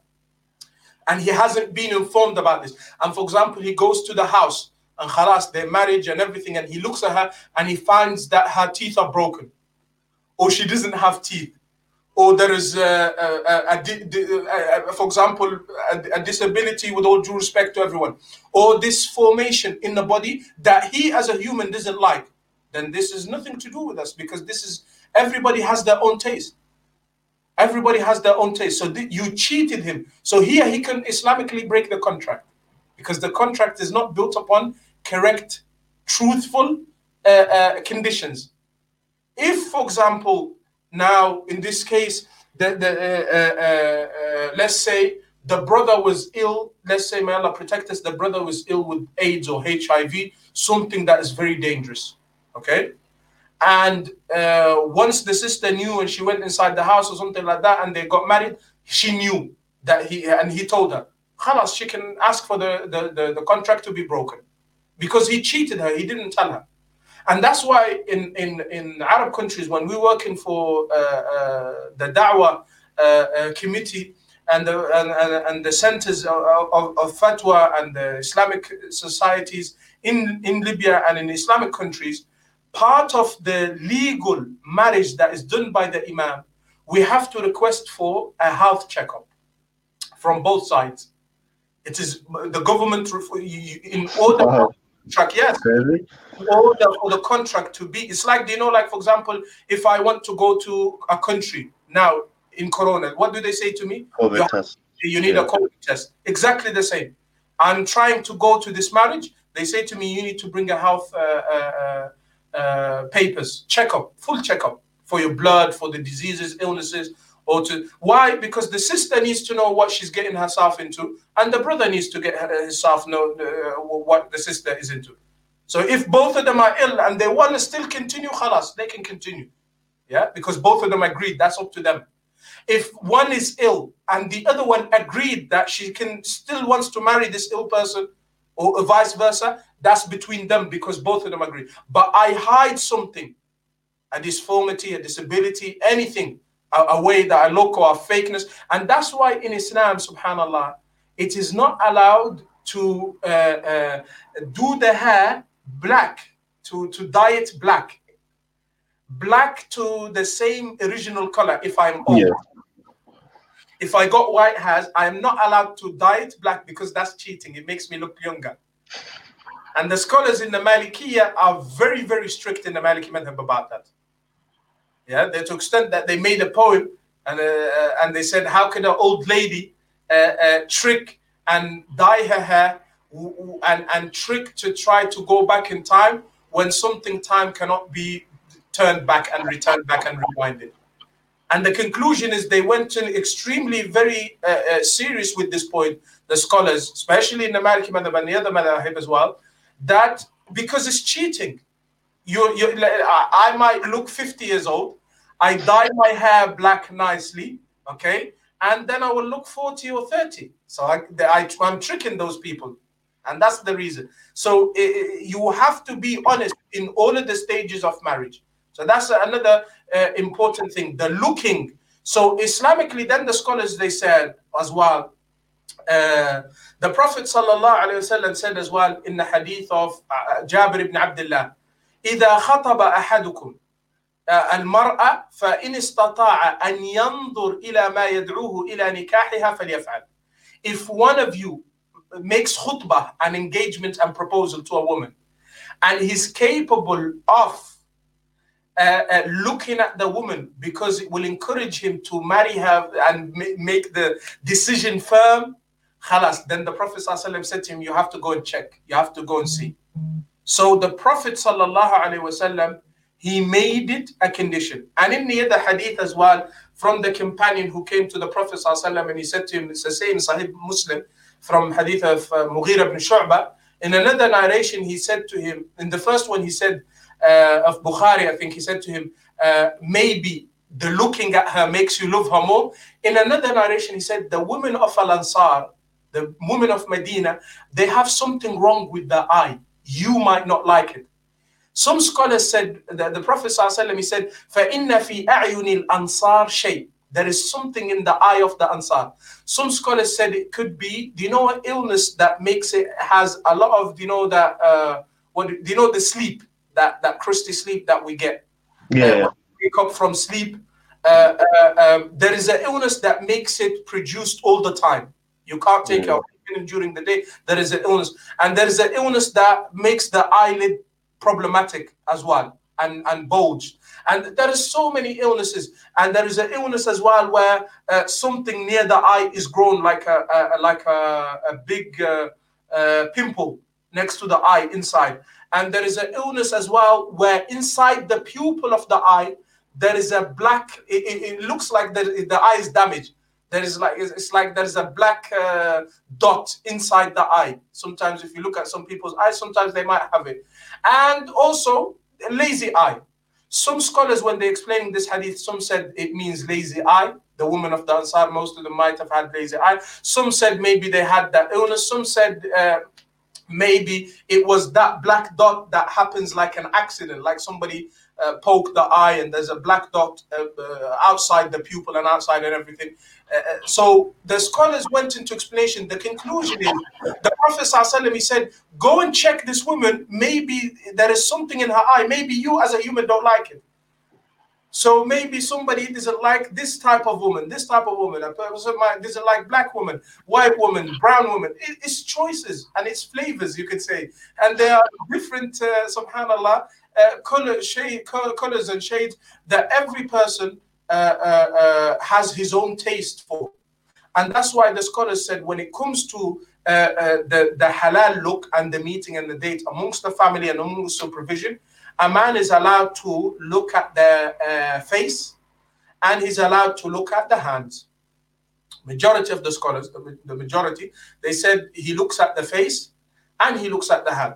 Other scholars, uh, they said, uh, uh, uh so uh, he's allowed, like like Imam Ahmad and so on, uh, and Imam uh, Abi Dawood uh, is allowed to look at everything other than her awrah, meaning her body, like she wears a normal abaya, and he looks at her face, he looks at her hair, and he looks at her uh, feet, and he looks at, for example, at her hands, like the basic that doesn't make it haram. Yeah, the basic that doesn't make it haram. Now, uh, uh there was a companion, like what, uh, like uh, what is mentioned, that there was a companion that was running after a woman he was trying to look for her. He wanted to marry a woman and he was spying. So he was going in the street from one uh, road to another road behind this woman, trying to look at this woman, a companion. So subhanAllah, some people like got really, really angry and they said to him, How could you do this? How could you like check a woman and go behind her and spy on her and look at her and you are the Sahabi. Like, how could this come from us? He goes to him, ah, don't get your ideas wrong. He said, I heard from the Prophet wasallam that he said, if one of you was about to get married, look at her. Maybe you will find something that will increase the love amongst you. So this was that this Sahabi was saying that a person could look at the body of the woman without it being haram. He looks at her face, he looks at her hand, uh, he look he, and and and for example, uh, uh, she is wearing everything. Obviously, amongst the sitting of families and everything, she wearing normal clothes of the abaya and so on. And khalas, if she wears a niqab, she removes the niqab so she can talk to the brother, and he talks to her to see if she's good in speech. She sees that he likes her voice, he doesn't like her voice, he likes her face, he doesn't like her face. Khalas, after that, everything goes. If la Allah and, and uh, uh, uh, from the qadr of Allah, nothing happens and like they don't like each other, khalas, then this is the only first and only look that is allowed to look at the sister, and then khalas, he moves on with his life, goes to somebody else. If he wants to continue, he's allowed to look at her more than one time to make sure that he is, and he's allowed to meet with her in the supervision more than one time to make sure that everything is safe and everything is good. Because, because the, and, and, and this is what the Prophet ﷺ as well encouraged that uh, eh, to increase, for example, if he wants to increase the looking, he can look more than one as well. Maybe it encourages more love and compassion, inshallah. So these are some of the final advice that we can mention. Uh, we spoke about the engagement and how it is in Islam. We spoke about two two types of engagements, uh, which is a halal engagement and a not halal engagement. The halal engagement, dear brother, is where you go to the family of the house of the sister and you request for her hand in marriage from her wali and guardian. And then after that, before this, you are allowed to check out the sister in a serious meeting. You go with your parents and your family, with her parents and her family in one sitting. You go and check and see what convinces you to marry her. Once this is confirmed, then khalas, you're sure and you refer back to our 10 checklist, the 10 points that we mentioned. You said, okay, this sister has knowledge, this sister has manners, this sister is Muslim, this sister has behavior, this sister has good cleanliness. And you check all of the 10 points that we mentioned. And the same for the sister, she's checking for those 10 points. And you tick them in your head. Khalas, you say, okay, tick, tick. Once you confirm, then you're ready. What you do is, khalas, you say to the father, I am 100% ready. Now you do an engagement where it is the contract, the Islamic contract, and the engagement at the same time. Okay? The Islamic contract and the engagement at the same time. And then after that, you have opportunity now to go out with your wife. She's your wife, official khalas, alhamdulillah, because the contract has happened. And aqdun nikah, the marriage contract has happened you're allowed to go with her, you're allowed to be in one house with her, you're allowed to do whatever you want to do. And it's advised that you do the walima a few days later, same day. And that's what majority, alhamdulillah, do. They do the walima with the contract, with everything. Yeah. And the meetings happened before. They know they spoke about mahar and everything. Khalas, the week, the meeting and the walima and the engagement in Islam is exactly, you could say the same. If he wants to engage her and do the contract and she still stays in her house, family house. And he says, So give me one year to get a, a, a, a house. But they have done the contract. They have done the contract with the engagement. Khalas, that's no problem. They can have that gap in a sense of they're not living with each other until he gets a house for himself or something like that. and they can delay it as much as they want. But Alhamdulillah, they are married. They are married technically. They can uh, be together in one room, Alhamdulillah, and everything like that because the contract has been written. But what happens in some Arab countries, and it is the branch basically from uh, the, the Hollywood and the uh, uh, non-Muslim idea uh, of the Christianity traditions, is where they do a separate proposal and an engagement, and the contract has not been written. So they exchange rings and stuff like that, and you know, like they give rings to each other, and uh, they put the ring in this middle finger, this uh, or the one that's next to the middle finger, the marriage finger, or the the one on the left they say the proposal finger, the one on the right is the proposal finger, and the one on the left is the marriage finger. Is, and they say the marriage finger the, the, from the ideas of Christianity. They say this finger is the marriage finger because there is a vein that connects it all the way to the heart. There's a vein from this finger all the way to the heart. So when I put a ring in it like this, it means I'm trapping him for myself. This is the Christian idea, subhanAllah. So the, it, all of that is nothing to do with Islam. You want to give a ring as a dowry or as anything like that, nothing to do with Christianity, like how they do, and they exchange, and then they feed each other cake and they feed each other drinks and they, they intertwine the hands like what is done. All of this, subhanAllah, it is done in majority of Arab countries, subhanAllah, when it comes to the engagement. But where is it taken from? From Hollywood, from English, uh, uh, subhanAllah, background and stories and Christianities. And that's not the Muslim way. Muslim way, khalas, you want to do an engagement, the engagement is mixed with the contract. So then, like that, we don't have to fear that these two people have to be supervised anymore. Khalas, they're married, they're, they're married.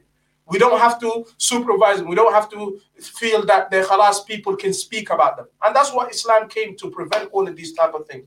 So that once the marriage is done and the contract and the engagement, you can call it whatever you want to call it. The most important thing for Islam is you do the engagement and you do the, the, the wedding or the, the, the contract writing.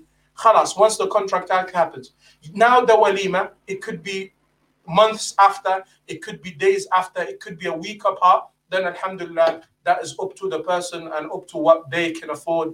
Uh, but the mo- most important thing is that they could do a feeding of the people and everything in the masjid, in a community center, whatever they want to do, just to inform everybody that alhamdulillah they got married and like that, we ask Allah subhanahu wa ta'ala to make everybody uh, capable of choosing a pious wife. And Allah subhanahu wa ta'ala to make marriages uh, happy and bliss.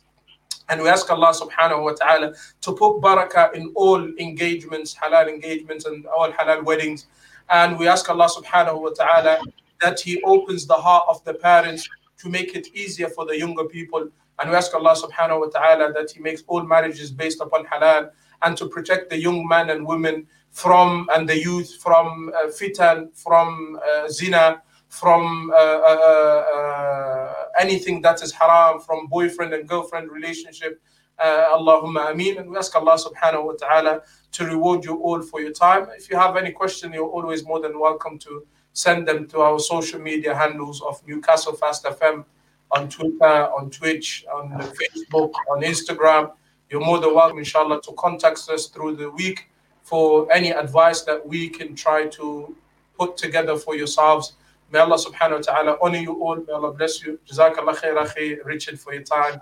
May Allah. Allah, sorry to take from your time, but alhamdulillah, it was a very good engagement for, with yourself. Uh, and uh, we ask Allah subhanahu wa ta'ala to make us meet upon goodness face to face again. Inshallah, I mean. Assalamu alaikum wa rahmatullah. Alaykum assalam wa rahmatullah